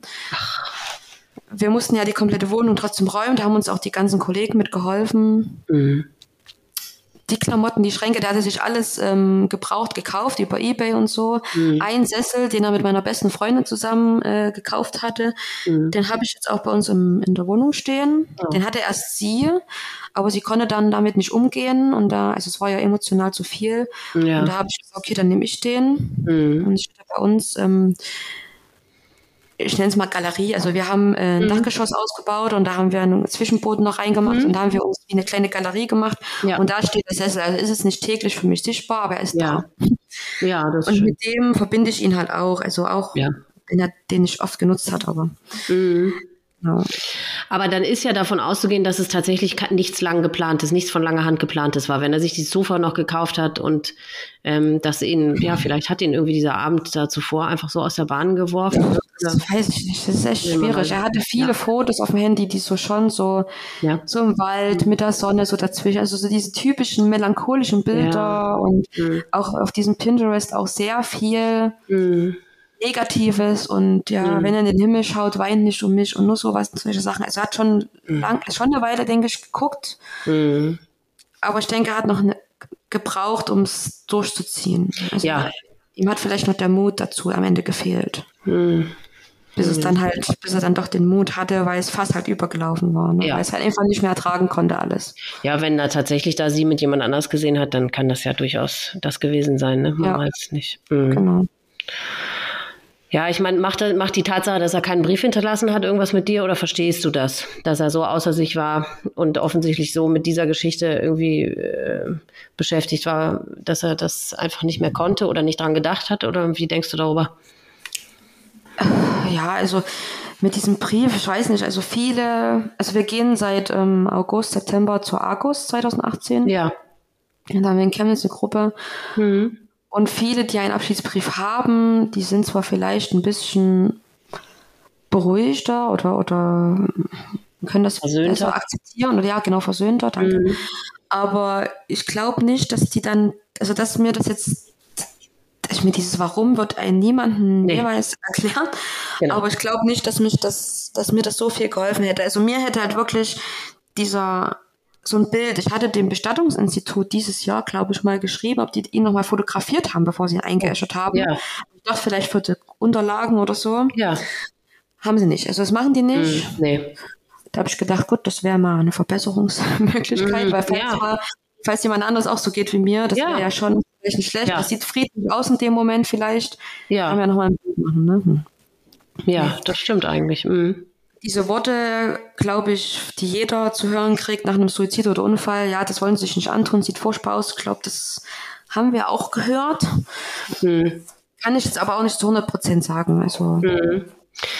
Ich glaube schon, dass Ja, ich meine, ist ja gut, wenn ein Bestattungsunternehmer darauf hinweist, aber was ich jetzt wirklich in vielen Gesprächen gehört habe von Angehörigen, wo sich derjenige ähm, äh, das äh, Leben durch Erhängen äh, genommen hat, habe ich an die meisten gesagt, dass, was man ja nicht glauben mag, dass derjenige friedlich ausgesehen hat. Ich weiß gar nicht, wie das geht, aber es scheint zu gehen. Also es ist nicht selbstverständlich, dass jemand dann furchtbar aussieht, sondern die meisten scheinen wirklich einfach erlöst und erleichtert dann auch und friedlich ja. auszusehen. Ja. Ne? Deswegen aber. Habe ich jetzt ja, auch von einer neueren, einem neuen Mitglied in der Akkusgruppe gehört, dass sie die ihren Mann gefunden hat, auch mhm. stranguliert. Die hat gesagt, mhm. er sah total friedlich aus. Ja. Ja, absurd, ne? Man, wird man gar nicht denken. Aber und ich meine, diese halt Strangulationsmorge kann man ja abschminken. Ja, genau, oder, oder ein Tuch drüber oder wie auch immer. Mhm. Ja, ja, genau. Von daher, also verstehe ich das halt immer nicht. Also auch wenn ich bei deinen Podcasts andere Folgen und ich schaue, hä? Mhm. Ja, ähm, was, was hätte man oder was hat dir gut getan in den Tagen danach? Was konnte man gut für dich tun oder was hat man für dich getan, was dir gut getan hat? Was hat dir geholfen oder was hat dir erst recht nicht geholfen? Also ich habe erstmal jeden Strohhalm versucht zu finden, den man finden konnte. Ich habe, mhm. ähm, also mir Gutes getan hat eigentlich niemand großartig was. Mein Mann war halt für mich da, meine beste Freundin war für mich da, mhm. so gut wie es halt ging, weil sie selber sehr, sehr schlecht ging. Mhm. Also sie hat auch jetzt manchmal noch ein bisschen zu kämpfen, denke ich. Mhm. Ähm, mhm. Ja, oder hättest du dir irgendwas gewünscht von den Menschen um dich rum, dass sie irgendwie, weil dieses, was immer alle sagen, dass einfach die Menschen für einen da sind, ungefragt, dass die einfach kommen und vielleicht was zu essen vorbeibringen oder einfach mit einem. Ja, sowas wäre halt schon, denke ich, Wäre schön gewesen, aber ja. hat man für dich auch nicht gemacht, ja, für mich. Nee, also dass man halt ähm, wirklich sich um nichts kümmern muss, sondern einfach sich wirklich mal um sich kümmern kann. Ja. Also das habe ich, nee. Hm. Nee. nee. Habt nicht. ihr denn als Familie irgendwie zusammen sprechen und zusammen trauern können? Oder hat auch so jeder für sich mehr? Also meine Eltern haben sich sehr viel gestritten. Mein Vater hat ja da noch getrunken. Ah, oh Gott. Und wahrscheinlich da ja noch mehr dann, ne? oder? Das, wie gesagt, weiß nicht, er hat es ja mal Man, versteckt. Ja, ja, okay. Ähm, also da war noch oft Streitpotenzial und das, er wollte dann ja irgendwann nicht mehr zur Argus-Gruppe, weil er auch gesagt hat, es bringt mir doch nichts, jeden Tag, jedes Mal wieder von vorne darüber mhm. zu sprechen. Ihr geht wirklich gemeinsam dahin. Als Familie. Ja, also meine Schwester war also ein, zwei Mal mit bloß. Mhm. Und äh, meine Mutti geht regelmäßig. Ich versuche ja. so gut wie es geht durch Kind ja. und Geschichten ja, von meinem Mann. Mhm. Ähm, ja, mein Vater geht das klingt jetzt vielleicht ein bisschen blöd, aber der geht meistens eigentlich bloß, wenn es Kuchen gibt. aber er, er, spricht schon mit auch drüber und es tut ihm auch gut. Aber ich wollte gerade sagen, du selbst wenn er selber gar nichts sagt, das ist ja, ja das Gute äh, an diesen Selbsthilfegruppen, ähm, dass man muss ja selber gar nichts sagen. Ne? Man kann ja auch da 20 Mal hingehen und, man, und es wird nicht erwartet, dass man etwas erzählt, oder? Ist das bei Richtig. euch nicht auch so? Genau, genau. Also ja, man ne? muss nicht sagen. Ähm, er hat auch sehr oft am Anfang einfach unseren Sprechstein weitergegeben. Mhm weil er halt einfach nichts sagen konnte. Weil einfach nicht ja, nee, das ist ja auch verständlich. Mhm. Ja, also er geht schon auch manchmal hin, aber jetzt Hm. Du, das ist ja auch nicht für jeden was, ne? Für mich wäre es auch nichts gewesen, weil dieses äh, äh, festgenagelt sein, dann du, du, du stehst, wenn es dir zu viel wird, du stehst ja nicht einfach auf und gehst raus, ne? Du musst dir dann dazu, ich weiß nicht, wie lange das dauert, dann zwei Stunden lang auch die ganzen anderen furchtbaren Geschichten anhören.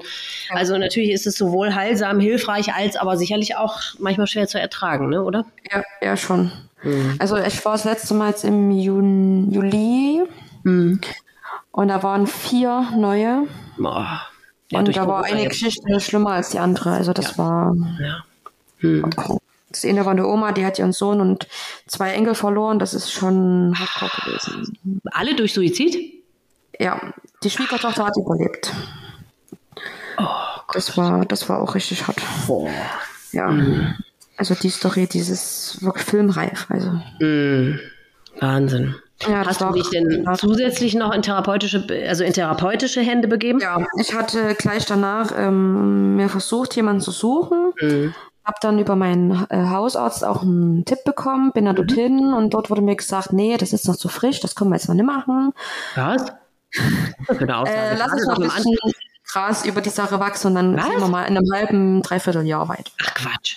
Weil gerade doch in der Anfangszeit, ich weiß nicht, wie es dir gegangen ist, aber da weiß man ja gar nicht mehr, wo oben und unten ist. Ja. Man weiß doch gar nicht mehr, wie soll ich denn einen Fuß vor den anderen setzen? Wie soll ich genau. denn überhaupt irgendwas machen? Wie soll ich denn überhaupt aufstehen aus Wie ja. soll ich arbeiten gehen? Man weiß doch ja, gar nichts genau. mehr. Also ich hätte wäre gerne, also ich habe halt gedacht, gut, die ist hier, die, die ist der Fachkraft, die ist der Profi, mhm. die wird es schon wissen. Aber es hätte tatsächlich schon gut getan. Und ja, natürlich. dadurch auf Arbeit wurde schon ein bisschen unter Druck gesetzt, von wegen, ja, und der hätte doch nicht gewollt, dass du traurig bist. Komm wieder arbeiten, es bringt doch nicht, wenn du zu Hause, da fällt dir doch die Decke auf den Kopf, bla bla. Mhm. Also ich wurde dann noch irgendwann rausgemobbt, ich bin dann irgendwann gegangen. Ähm, weil es ging einfach gar nicht. Also ich hatte Konzentrationsschwierigkeiten ohne Ende, ja. habe dementsprechend auch einige Fehler gemacht, wurde sehr oft mhm. deswegen zusammengeschissen. Und ja, habe zwar Verständnis erwartet und auch das angesprochen, nee. aber es wurde, ne?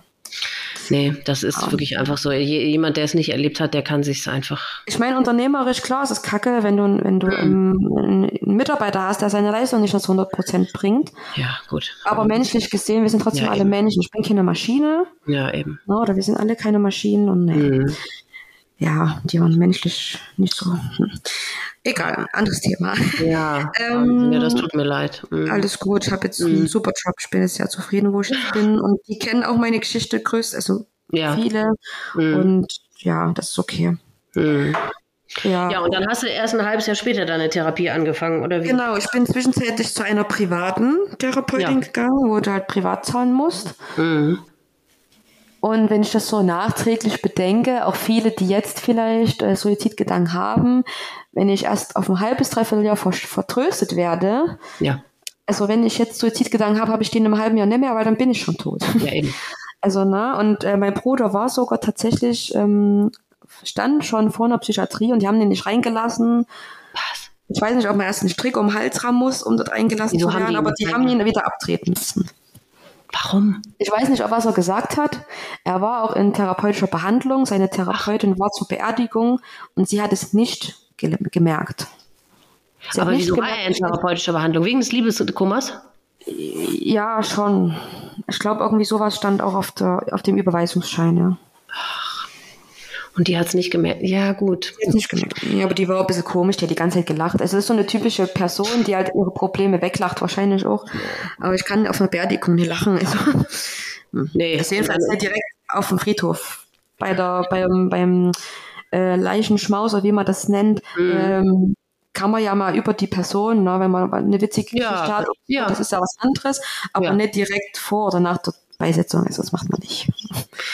Ja, und die hat die ganze Zeit so ein Lächeln auf dem Gesicht gehabt. Die war, eine, war ein bisschen eine komische Person. Naja, überleg mal, das war für die ja wahrscheinlich auch ein bisschen peinlich, weil das war ihr Patient, ne? Ja. Also könnte ich mir vorstellen, dass es, wenn ich die Therapeutin wäre, das wäre mir ja vielleicht nicht peinlich, aber das ist ja schon, man fühlt sich wahrscheinlich ein bisschen, dass man ein bisschen versagt hat. Oder ich, ich weiß es nicht, ich bin keine Therapeutin, ja. ich kann es mir nur vorstellen, dass es vielleicht äh, so eine Übersprungshandlung war, weil es ihr vielleicht einfach mhm. unangenehm alles war. Ne?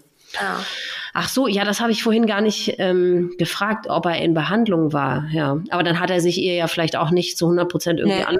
anvertraut oder so. Ne? Definitiv ne? nicht, ne? Mhm. Ah, ist ja noch schlimmer. Dann. Aber dass er halt äh, sich äh, in Chemnitz auf der Dresdner Straße hingestellt hat, das ist ja schon ein Anzeichen eigentlich. Also das, da haben wir, ich weiß nicht, woher wir das wissen. Vor der Psychiatrie meinst du? Ja. ja das also das Wissen haben die, aber ich weiß nicht woher. Ja, aber das ist doch der Wahnsinn. Da, da geht einer aktiv dahin und sagt, ich brauche Hilfe, ich muss mich ein, bitte nehmt mich auf. Ja, und dann also, er wurde ab, also das, sind, das ist das, was ich halt weiß. Vom, weiß nicht von wem, aber wir wissen es, dass es so war. Genau. Das regt mich halt tierisch auf. Ja. Weil vielleicht würde er deswegen da noch leben. Ich weiß nicht, vielleicht hätte er es dann später gemacht. Ja, also dieses, das ist wirklich, ich meine, ich kenne es von mir selbst, dieses hätte, hätte und wenn ich doch und wenn dies noch und wenn dich, wenn doch ja, das ja. gewesen wäre, dann würde sie heute noch leben. Nee, also erstens mal, es war nicht so. Also dieses hätte, hätte, das bringt einen ja auch nicht weiter, weil derjenige ist tot und wird leider nicht wieder lebendig und wir wissen es auch nicht. Wir wissen es nicht, ob wir es hätten hinauszögern können oder ganz aufhalten können oder nur nach hinten verschieben oder wir wissen es einfach nicht. Genau, genau. Deswegen kann man, glaube ich, wirklich nur daran arbeiten, die Sachen einfach so zu akzeptieren, also das irgendwie hinzukriegen, das zu akzeptieren, hm. wie es halt passiert ist und nicht hm. diese, ach wenn ich doch. Und hast du Schuldgefühle? Nee. Nee, also ich äh, habe letztens, wo ich bei meinem, Thera bei meinem neuen Therapeuten jetzt ähm, war, also das mache ich jetzt nicht unbedingt wegen meinem Bruder, das mache ich auch wegen mir selber, die so eine mhm. Verhaltenstherapie, aber mhm. der hat zum Beispiel zu mir gesagt, weil ich war das letzte Mal beim, bei meinem Bruder ungefähr eine Woche vorher, an dem Montag. Mhm. Und wir hatten gesagt, wir treffen uns nächste Woche, wir setzen uns an den Familientisch, weil halt diese Alkoholgeschichte, das hat halt jeden, also es war einfach schlimm. So. Und die wollten, deines Vaters oder die deines Bruders? Richtig, die unseres Vaters und wir wollten ja. mit ihm sprechen, alle mhm. Und ähm, genau, es hätte zwar auch nichts gebracht, ne? weil wie gesagt, er muss erst auf seinen Tiefpunkt kommen, ja, aber ja. wir wollten halt eigentlich uns zusammensetzen. Und mhm. als ich an dem Tag äh, gegangen bin, hat er mich, glaube ich, in meiner Erinnerung richtig zu wissen, ziemlich fest gedrückt. Und mhm. mein Therapeut hat auch gesagt, da hat er sich von ihm verabschiedet. Ja. Und da habe ich gedacht, stimmt, da habe ich noch gar nicht dran gedacht. Also das war, es mhm. wird tatsächlich so sein, dass er sich da von mir verabschiedet hat, ja. Mhm.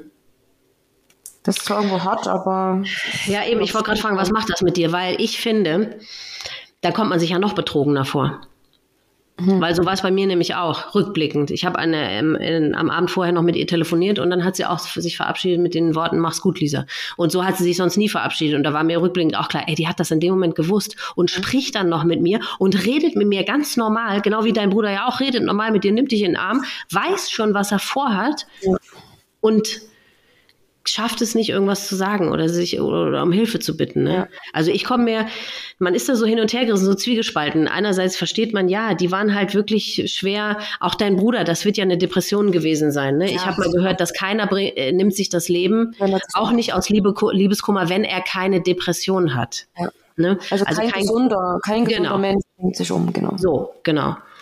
Und deswegen, klar, muss man das dann äh, demjenigen nachsehen, weil einfach diese Depressionen ähm, ihn super gut haben schauspielern lassen oder wie auch immer. Mhm. Aber man selber, ich, ich weiß nicht, fühlst du dich nicht da irgendwie ein bisschen betrogen? Nee, ich finde es nee, eigentlich ja gut, nachträglich mhm. gesehen, ähm, wie du vorhin sagtest, versöhnlich. Okay, ja, das weil, ist schön. Weil ich halt da wenigstens wie mein Abschied habe. Okay, ja. Mhm. Mhm. Ja, schon. Mhm. Ver verrückt, ne? Es, ich meine, du bist jetzt vier Jahre danach. Wie waren diese vier Jahre jetzt für dich? Wie, das ist wahrscheinlich auch so ein Up und Down oder so, ne? Ja, oder also der, der 24.07. Mhm. ist ein ganz rotes Tuch in meinem Kalender, denn den Tag habe ich jetzt auch immer Urlaub. Das war der also Todestag. Genau, das war Todestag. Mhm.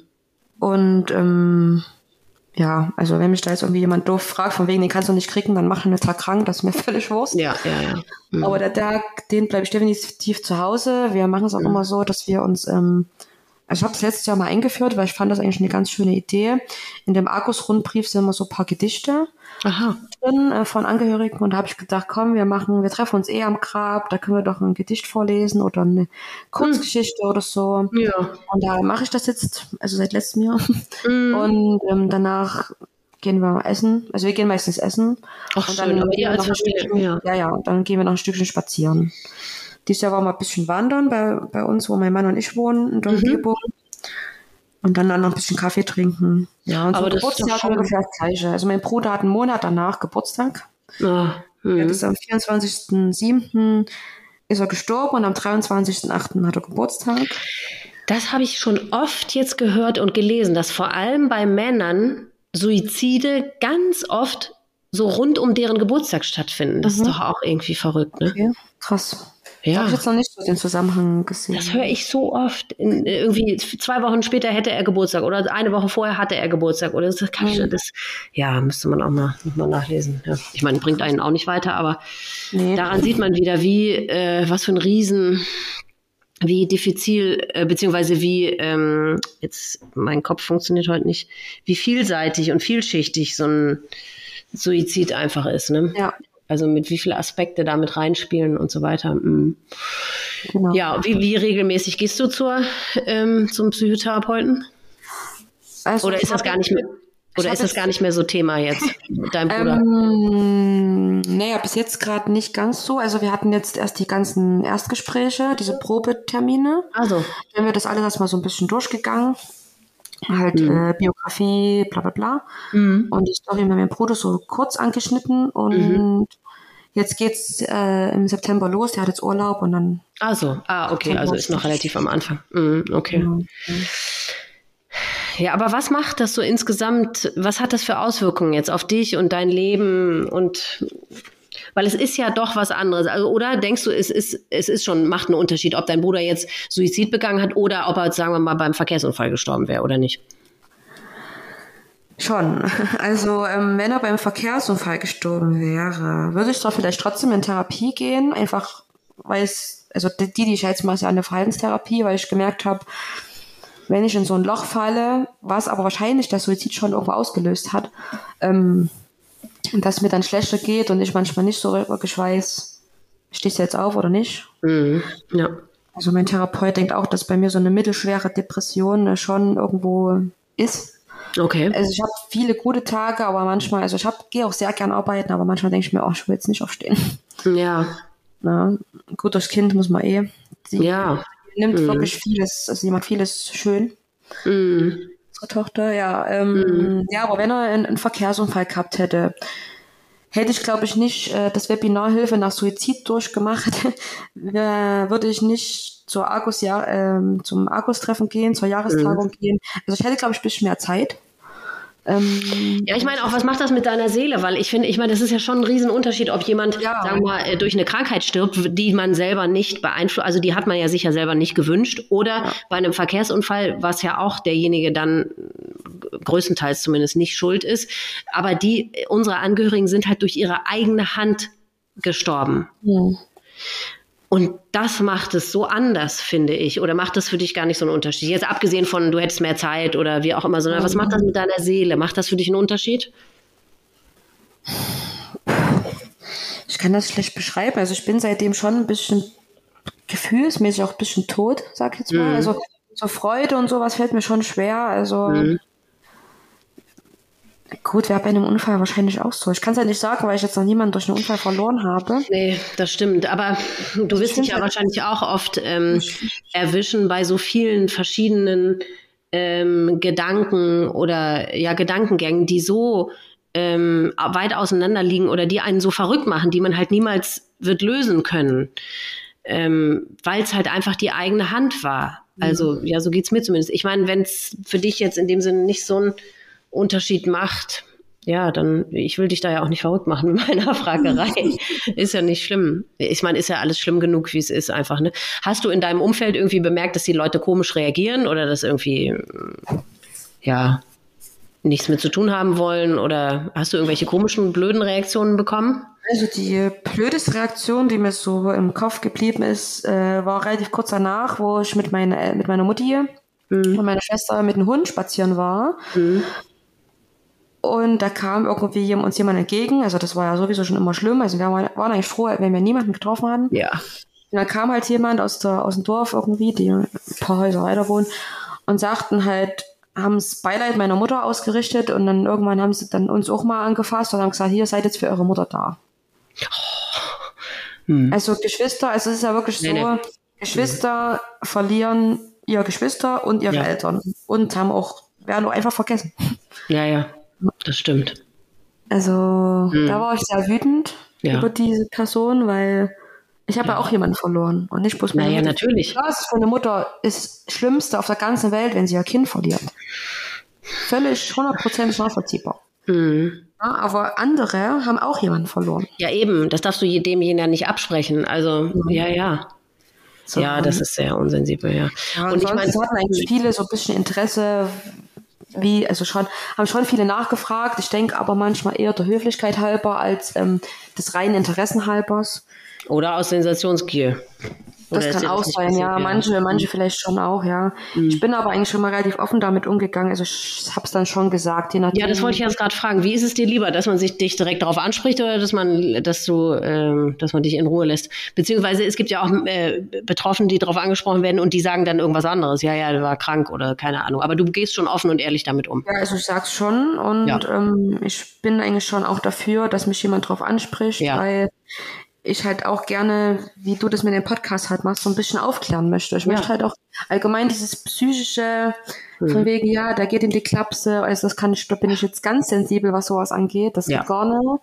Ja. Na, typisch auch dieses Selbstwortwort, also das ist der äh, Selbstmordwort. Mhm. Ähm, Nee, also da habe ich sogar so, schon den Duden geschrieben. Ja. habe aber keine Antwort bekommen und ich hatte auch mal einem Radiosender, ich glaube es war also zwei, drei Radiosender habe ich geschrieben, weil es kam ein Lied mit einer Liedzeile ähm, Suicide if you wanna let go. Und da habe ich den geschrieben, ich so hier, nenn's mal eine Übel, aber ich kenne, ich bin Hinterbliebene und finde mhm. das Lied nicht wirklich gut.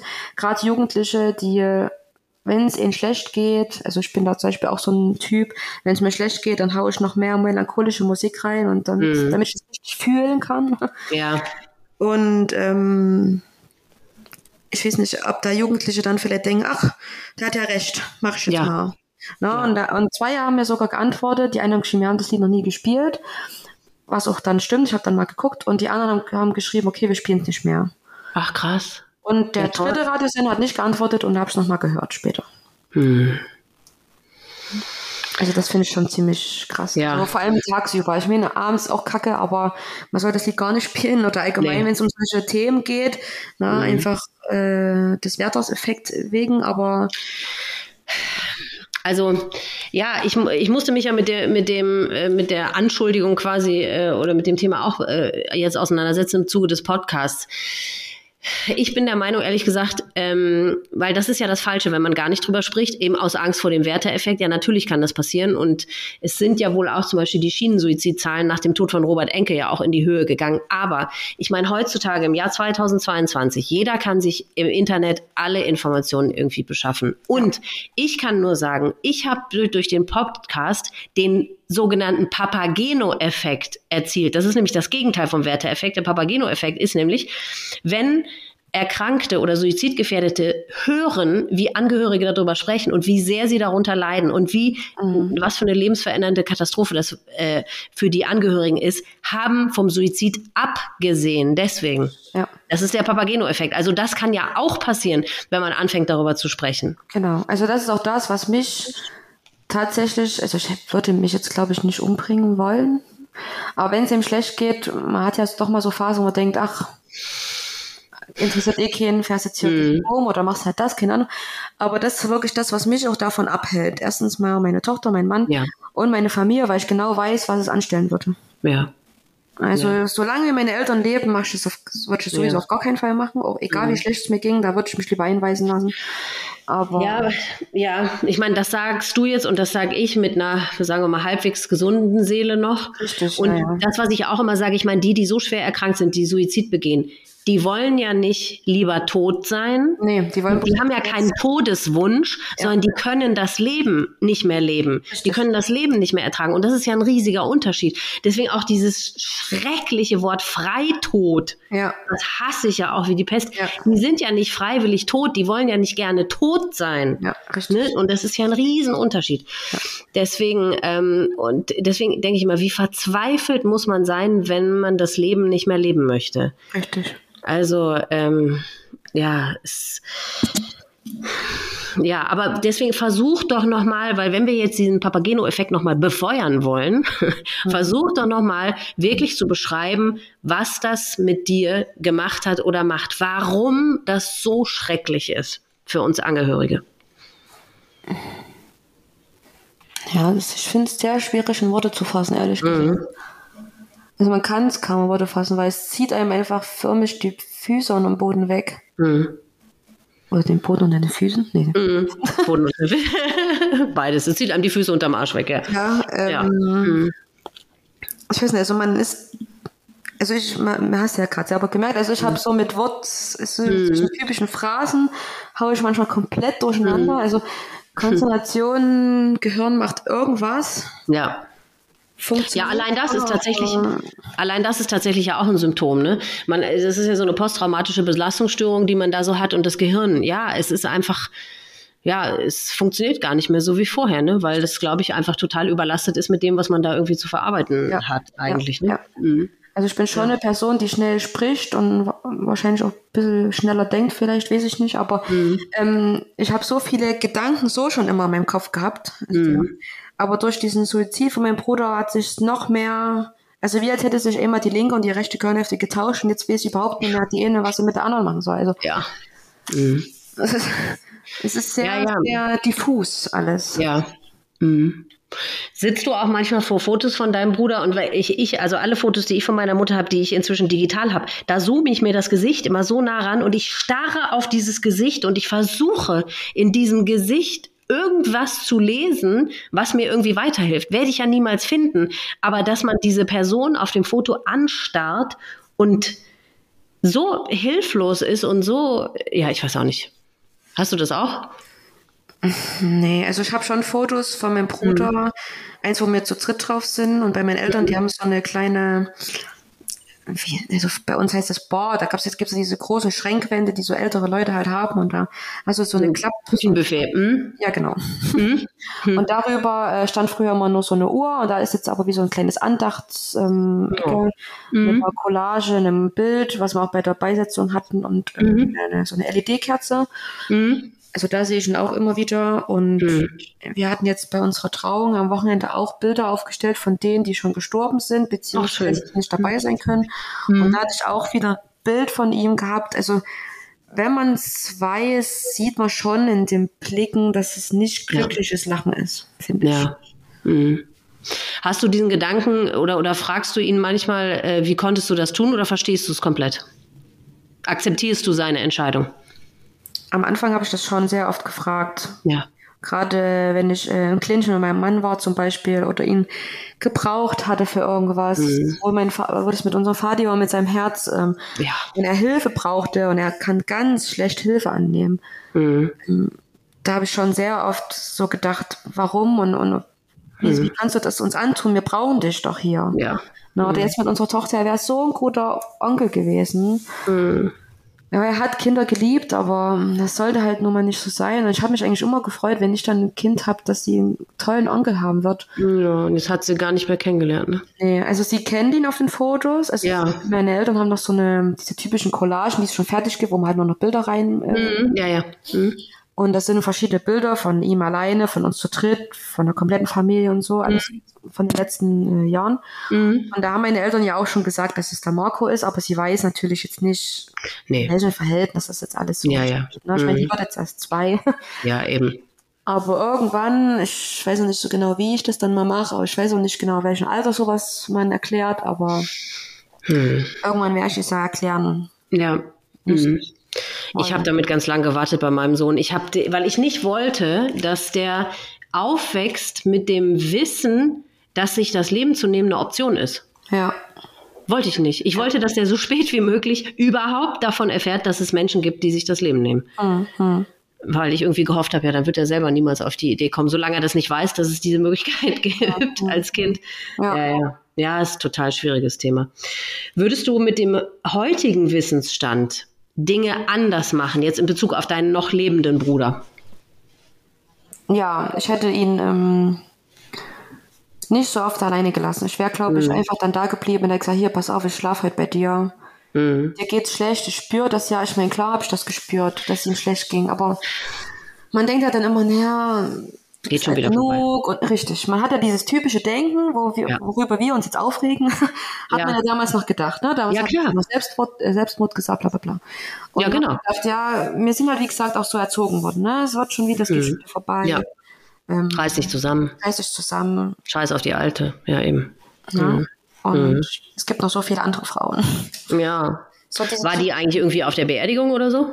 Nee, zum Glück nicht. Also ich glaube, da mhm. hätte es Tode gegeben. Also da hätten wir die, glaube ich, daneben noch mit begraben können. Ja.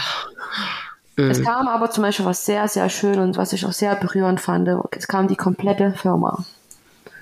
Deine, seine. Seine Firma. Seine, ja. Komplett geschlossen. Die haben den Tag für die Zeit äh, oh. dicht gemacht. Es waren bloß ein, zwei Leute vielleicht dort. Mhm. Falls mal irgendwie ein LKW oder irgendwas kommt. Aber an sich ja. war die komplette Firma kam halt erstmal 20 Schön. Mann oder so geschlossen mhm. Das war schon krass. Also, mhm. Es waren sehr viele da. Also hätte ich jetzt gar nicht so gedacht. Ja, es nimmt die Leute einfach, es nimmt die Menschen einfach echt mit, ne? Mhm. Verständlicherweise. Es war halt, halt, auch, wie gesagt, komisch. Er hat halt dann nochmal versucht, äh, schon sein Leben wieder auf Vordermann zu bringen. Er hat zu allen alten Kontakten wieder Kontakt aufgenommen. Außer zu seinem ehemaligen besten Freund. Ja. Wo, äh, von denen er sich halt getrennt hat, sage ich jetzt mal, wegen ihr. Mhm. Zu ihm nicht, aber zu den anderen allen schon. Mhm. Und ich habe äh, nur noch Kontakt ähm, zu seinem ehemaligen besten Kumpel. Mhm. Wir haben eigentlich relativ also schon oft, wir schreiben oft miteinander. Mhm. Und mit dem Jugendfreund, der mit uns im Haus gewohnt hat, sporadisch. Mhm. Da war, also die beiden waren zum Beispiel bei uns auf dem Polterabend mit, das war ganz cool. Ach, schön. Ich mhm. gefreut, aber so. Mhm. Ähm, jetzt habe ich, war mir gerade eine Frage eingefallen, jetzt habe ich sie wieder vergessen. Ich habe so ein bisschen Migräne heute, deswegen funktioniert mein Gehirn nicht oh. so richtig. Oh. Sorry. Nee, nee, ist, ist nicht schlimm, aber dann merkt man immer, dass das Gehirn nicht, nicht richtig funktioniert. Ja. ja. Äh, ich wollte nämlich noch gerade irgendwas fragen. Egal, gibt es irgendwelche ähm, Triggersituationen für dich, die sich so aus dem Nichts irgendwie so erwischen oder die dich dann so total umhauen? Ja, äh, Linkin Park. Ach, weil er das äh, gern gehört hat? Oder? Nee, weil, naja, ja, ja auch. Und weil mhm. Schwester hat ja auch äh, Suizid ja. Ja, ja. Und eigentlich, wenn man das mit dem Wissen durchhört, jedes Lied darüber, so, ja. darüber schreit. Ach. schreit ja eigentlich für mich in jedem Lied um Hilfe. Wenn ich habe noch nie auf den Text geachtet, ehrlich gesagt, ja. Ja, also mhm. es sind ja sehr, sehr melancholisch. Hat auch seine eigene Frau gesagt, ähm, man hört das ja nie genau an. Ne? Man hört ja immer nur, ach ja, der hat eine schöne Stimme. Ja. Und klingt gut, ich aber es ist ja tatsächlich gerade dieses eine mit diesem letzten, eines der letzten Lieder mit diesem Stars, wenn halt nur noch, wenn halt einer weniger wäre, es interessiert ja eh keinen und nur so. Also das ist mhm. schon, also es ist schon aussagekräftig. Die Musik, ja, und allgemein halt Musik. Also eigentlich ja. ähnliche Lieder, die wir mit ihm verbinden. Ja, ja. Mhm. Die, ja, genau.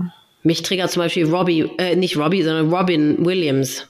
Ich kann den nicht mehr sehen. Okay. Ich liebe den so sehr als Schauspieler. Aber, aber der ist auch gestorben, ne? Ja, der hat sie auch umgebracht, ja. Ach, der hat sich auch genommen. Ja, ja. Und weil der auch so, und wenn man das, oder seit der sich das Leben genommen hat, sieht man eben auch dieses melancholische und dieses, ich meine, der hatte wohl irgendwie so eine Krankheit, wegen der er sich dann das Leben genommen hat. Aber mhm. trotzdem, ich kann den nicht mehr, so sehr ich den auch liebe, aber das macht mich zu traurig. Das, so, das das ich, aber es ist noch nicht so lange her, oder? Drei, vier Jahre? Ja. Mhm. Ja, aber Chester Bennington ist ja auch noch nicht so lange her, ne? Das war vor meinem Bruder auf jeden Fall. Ach so, ja? Dachte ich schon. Das ist schon so lange her? Muss ich jetzt googeln. Verrückt, ja, ich auch. Naja. Jetzt ist mir meine Frage von gerade wieder eingefallen.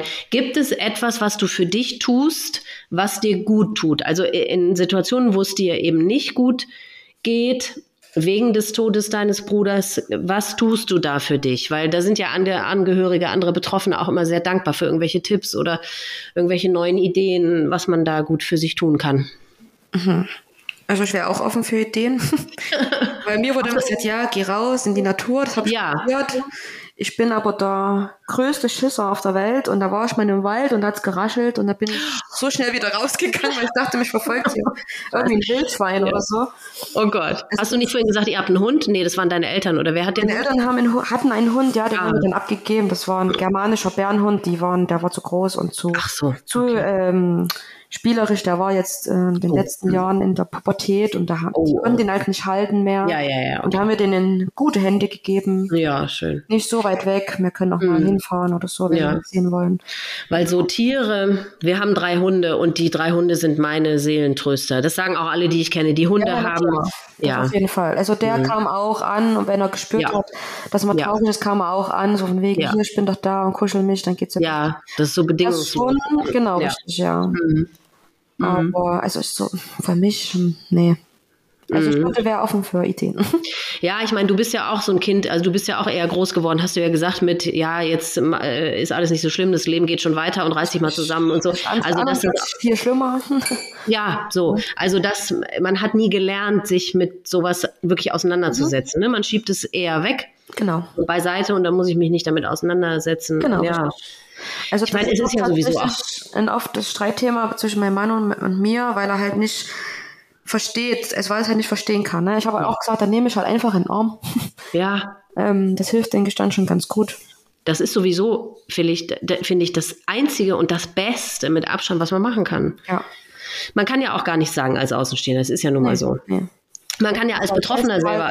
Sein, eigentlich. Ja, man, man kann es ja, wie du ja selber auch äh, merkst, man kann selbst als Betroffener es ja gar nicht in Worte fassen. Ja, ja. Ne, was soll da ein Außenstehender schon sagen? Aber eben deswegen einfach dieses Dasein und jemanden mhm. in den Arm nehmen, genau, das finde ich auch das Allerwichtigste.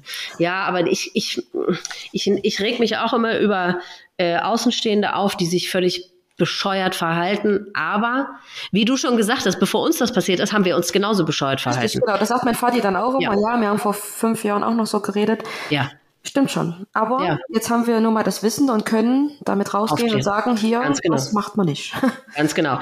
Deswegen wäre jetzt meine vorletzte Frage, was hat dich dazu bewogen, mit mir zu sprechen? Das ist ja sicherlich äh, Motivation, ne? Dieses, dieser Wunsch mitzuhelfen, aufzuklären. Ja. Mhm. Also erstens ähm, halt Aufklärung auf jeden Fall. Mhm. Zweitens äh, Geschwisterverlust gibt's auch sehr viel, aber wird halt weniger darüber gesprochen. Mhm. Und ich finde es halt schon wichtig, dass auch die Geschwister mal an erster Stelle stehen. Und jetzt ja. klingt das vielleicht blöd, aber nicht nur die Eltern. Ja, ja. Ähm, na, weil die Geschwister, also ja, höre ich auch oft in der Gruppe von wegen, ja, unsere Kinder, die kommen damit gut klar. Nee, kommen sie halt nicht. Reden nee. halt bloß nicht mit euch drüber. Ja. Ähm, weil ich will zum Beispiel mit meinen Eltern auch selten darüber sprechen. Also mir tut's in der Seele weh, mein, mit meinen Eltern darüber zu sprechen, wenn es mir schlecht geht, egal ob das jetzt wegen meinem Bruder ist, ob das mit finanzieller Sorge ist, ob das mit was mit meinem Mann zu tun hat oder sonst was, weil die haben, die sind halt schon am Arsch, sag ich jetzt mal. Ja, ne? genau, ja, ja, ist so. Ich will halt nicht, dass die noch meine, meinen Rucksack mit. Äh, ja, genau. So. Hm. Ich möchte halt ja. schon gerne selber versuchen, damit klarzukommen. Ja. Ich kann noch mal, ich muss das noch mal raussuchen. In irgendeiner Folge habe ich mit einer jungen Frau gesprochen, die hat ähm, innerhalb eines Vereins eine extra Gruppe für verwaiste Geschwister gegründet. Ja, und ich glaube sogar, da ging es auch explizit um Suizid. Mhm. Das müsste ich nochmal raussuchen und dann würde ich sie in der Folgenbeschreibung auch mal verlinken, weil das okay. ist natürlich, ja eben, es ist, wie ich meine, wir beiden, wir sitzen schon jetzt grundsätzlich in diesem selben beschissenen Boot, aber es ist natürlich ein Riesenunterschied, ob du jetzt oder dass du jetzt deinen Bruder und ich aber meine Mutter verloren habe. Das genau. ist einfach was völlig anderes. Ne? Ja, ja. Genau, und deswegen äh, versteht man sich natürlich dann noch mehr verbunden mit jemandem, der auch vielleicht seinen Bruder oder seine Schwester mhm. verloren hat. Ne? Mhm. mhm. Ja, genau. Das, was ich auch noch so krass finde, ist irgendwie so nachträglich gesehen, das Thema Suizid hat mich eigentlich schon immer begleitet. Also das allererste ja. Mal bin ich damit in Berührung gekommen bei unserem Nachbar. Der war über Stück was über 50. Der hatte nie eine Frau gehabt. Das war ähnlich mhm. wie bei meinem Bruder. Der war Lehrer, der war tippitoppi. Und eines Morgens waren wir draußen und ich dachte so, hä, was ist da irgendwie komisch? Da hat irgendwas ganz komisches gefaselt und ein paar Tage später habe ich nur von meinen Eltern dann gehört, von wegen seine Mutter hat ihn gefunden. Also er hat bei seinen Eltern mit im Haus gewohnt mhm. und hat sich auf dem Dachboden, da war früh noch äh, die, die Gardine unten. Und mein Vater hat gedacht, hä, das, die sind eigentlich schon mal übelst zeitig munter, ne? Mhm. Und er hat sich halt auch auf dem Dachboden ins Leben genommen. Die Mutter hat ihn gefunden. Mhm. Dann, ähm, wo ich mit meinem Mann zusammengekommen bin, habe ich irgendwann erfahren, dass von seiner Mama sich die Mutter umgebracht hat. Mhm. Und seine Mutti musste dann halt die anderen drei, die hat noch drei Brüder. Der eine ist auch schon gestorben. Ähm, aber jetzt nicht durch Suizid, glaube ich. Der ist, mhm. hat sich, ja, mhm. komisch auf jeden Fall. Und auf jeden Fall, die muss sich dann um die anderen zwei kümmern. Da ist halt Depression auch auf jeden Fall eine, eine Geschichte. Mhm. Aber da wird halt nicht so wirklich drüber gesprochen. Mhm. Weil ich halt damals, na, sie ist halt dann so auch so aufgewachsen von wegen, okay, hm, ja. also das ist halt in der, in der Familie von meinem Mann eigentlich auch ein Thema, aber es wird nicht so wirklich drüber gesprochen. Nee. Das ich ist, weiß einiges über den Suizid, also dass mhm. ähm, der eine Bruder sie wo gefunden hat, dass sie die dann zu dritt abgemacht haben und so, das weiß ich alles, aber oh. der hat sich in der Scheune, glaube ich, auch erhängt, aber mhm. ähm, sonst. Hm. Naja, ich meine, natürlich, weißt du, man geht damit ja auch nicht hausieren. Also nee. ich erzähle das ja auch nicht ungefragt irgendjemandem, bin ich genau, auch nicht das ist ja kein, kein Thema, wo man nee. übrigens. Lustiges, ja eben. Ja, genau. Oder so. Ja, genau. Aber wenn man anfängt darüber zu sprechen, dann merkt man erstmal, wie viele Leute dann äh, mit der Sprache raus, ja, mein Onkel auch, meine Schwester, genau. meine, meine Oma. Und ja, ich weiß nicht, mal, äh, ist, ob das irgendwie manchmal geballt auftritt. Also ich bin mein Leben lang, ich hatte früher ein Mädchen, mit der bin ich oft in Urlaub gefahren. Die hat sich umgebracht, dann meine ehemals beste Freundin hat sich umgebracht, der beste Freund meines Vaters hat sich umgebracht, dann ein mhm. Typ, mit dem ich mal zusammen war, hat sich umgebracht, dann hat sich meine Mutter umgebracht. Mhm. Also irgendwie, ähm, es passiert halt so oft. Ja, ja, ja, ja. Es sind, ich meine, es sind 10.000 Suizide jedes Jahr in Deutschland. Man kann es ja nicht oft genug sagen. Und ich glaube 250.000 Suizidversuche. Und das sind ja nur die, die rauskommen. Richtig, das sind ja nur die offiziellen Ja.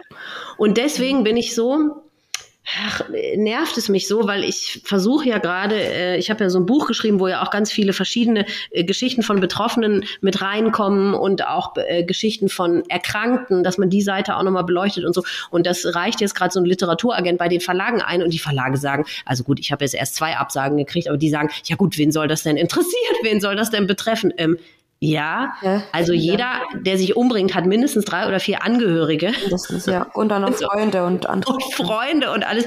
Ja gut, wer soll denn sowas? Ähm, ja, ja, weil ich meine, klar, der Normalo hat damit einfach nichts zu tun und deswegen auch keine Ahnung davon. Ne? Und deswegen, genau, gilt es eben aufzuklären. Deswegen, gibt es eine Botschaft oder irgendetwas, was du den Menschen nach außen sagen möchtest? Äh. hm. Nehmt auf jeden Fall Acht ähm, auf andere. Man weiß nie, ja. welchen Rucksack sie tragen. Ja. Und wenn man jemanden trifft und den Fehler machst du selber auch sehr oft, aber man geht ja so oft zu Leuten hin und fragt, wie geht's dir? Mhm. Und hofft auf ein Gut, damit das Gespräch damit beendet ist. Aber wenn ihr jemanden fragt, wie geht's dir? Dann fragt danach, wenn er sagt, gut, wie geht's dir wirklich? Und nehmt ja. euch dann auch die Zeit, wenn es euch wirklich interessiert, mhm nehmt euch die Zeit und hört dem Menschen zu. Mhm. Und nehmt ihn in den Arm. Ja. ja. Also ich habe letztens irgendwie in, jetzt auf Instagram wieder was Cooles gesehen. Ähm, da stand irgendwie, ich kann diese Scheiße oder irgendwie sowas zwar nicht beheben, ich kann sie aber mit dir durchstehen. Ja. Solche genau. Aussagen sind da hilfreich, mhm. finde ich. Ja, überhaupt die Leute, die Menschen auch anzusprechen, weil ich meine, so viele Erkrankte, die teilen sich ja nicht mit ähm, weil sie sich nicht trauen oder schon aufgegeben haben oder wie auch immer. Man muss wirklich die Leute auf die Leute zugehen und sie ansprechen und ja. ähm, sie ermutigen, sich Hilfe zu suchen, weil ich meine, es gibt die Hilfe da draußen. Das muss richtig, man ja ganz klar richtig, so sagen. Richtig. Also gerade zum Beispiel U25, den folge ich auch. Ich bin zwar keine U25 mehr, aber ähm, da habe ich auch so oft schon gelesen, von wegen, das hat denjenigen, der sich in dem Moment vielleicht das Leben nehmen wollte, geholfen, dass er jemand ja. hatte zum Sprechen und hat dann davon ja. abgesehen. Ganz genau. Ja. Genau, dass die nicht so äh, aussichtslos ähm, sich fühlen in ihrer Situation, sondern ich meine, es kann ja auch sein, dass wenn die so krank sind, dass sie gar keine Energie mehr für irgendwas haben, dass man sie an die Hand nimmt und ihnen ja. und wenn es nur ist, Adressen rauszusuchen oder für sie irgendwo anzurufen Richtig, oder genau. irgendwas genau. oder halt einfach nur zuhören in dem ja. Fall erstmal. Ganz genau. Und was mir auch noch sehr wichtig ist, ähm, mhm.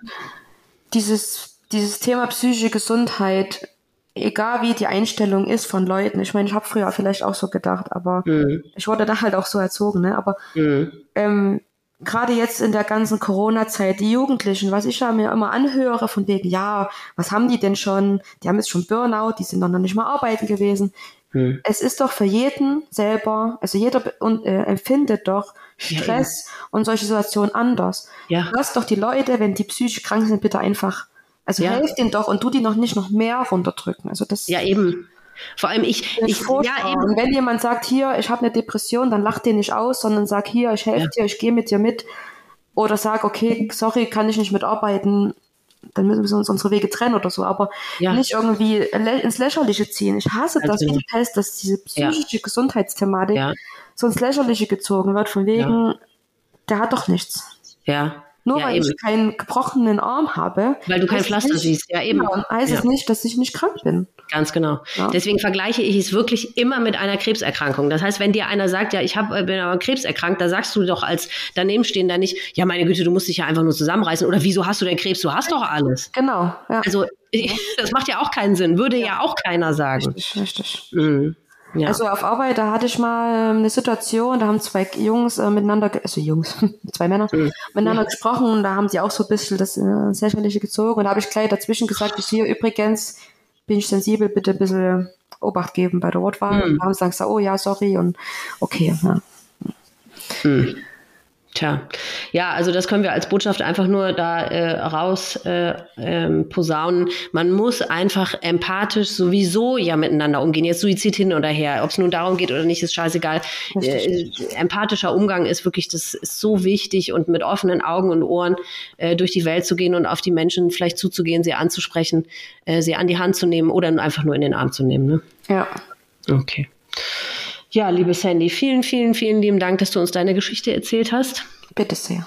Und ähm, genau, ich bin mir sicher, dass eben auch, ja, Geschwister, die kommen einfach immer zu kurz. Und deswegen bin ich mir ganz sicher, dass du durch deine Geschichte auch wieder oder mit deiner Geschichte wieder anderen verwaisten Geschwistern sehr weitergeholfen hast. Deswegen ganz, ganz, ganz vielen lieben Dank dafür. Ja, danke, dass ich mit teilhaben durfte. Das war Sandys Geschichte. Liebe Sandy, der Verlust deines Bruders und dass du als Schwester nun deinen Weg ohne Marco weitergehen musst, tut mir unendlich leid. Ich wünsche dir dafür alle nötige Kraft. Auch, dass du immer auf dich und deine eigene Gesundheit achten mögest. Nimm nur die besten Wünsche für dich und deine eigene kleine Familie. Wer von euch Zuhörern auch einen Bruder oder eine Schwester durch Suizid verloren hat, kann vielleicht Hilfe finden unter www.trauernde-geschwister.org. Oder ihr wendet euch an die Argus, einen Verein, von dem Sandy in unserem Gespräch auch mehrfach erzählt hat. Argus steht für Angehörige um Suizid. Alle weiteren Infos zu diesem Verein findet ihr in der Folgenbeschreibung. Wer auf dem Laufenden gehalten werden möchte, was diesen Podcast angeht, der findet ihn auf Instagram unter Selbstwort-Podcast und Facebook unter Selbstwort. Gerne könnt ihr, da wo es geht, eine wohlwollende Bewertung hinterlassen. Darüber würde ich mich sehr freuen. Wenn du auch eine Betroffene oder ein Betroffener von Suizid bist und du deine Geschichte hier erzählen möchtest, dann melde dich gerne bei mir unter mail@selbstwort.com. Du hast die Möglichkeit, dein Erlebtes im Gespräch mit mir zu erzählen oder du kannst es aufschreiben, mir als Text zukommen lassen und ich lese es dann vor. Euch Zuhörern danke ich sehr fürs Zuhören. Ich wünsche euch alles Liebste, Beste und Schönste. Passt gut auf euch auf und bleibt vor allem gesund. Bis zum nächsten Mal.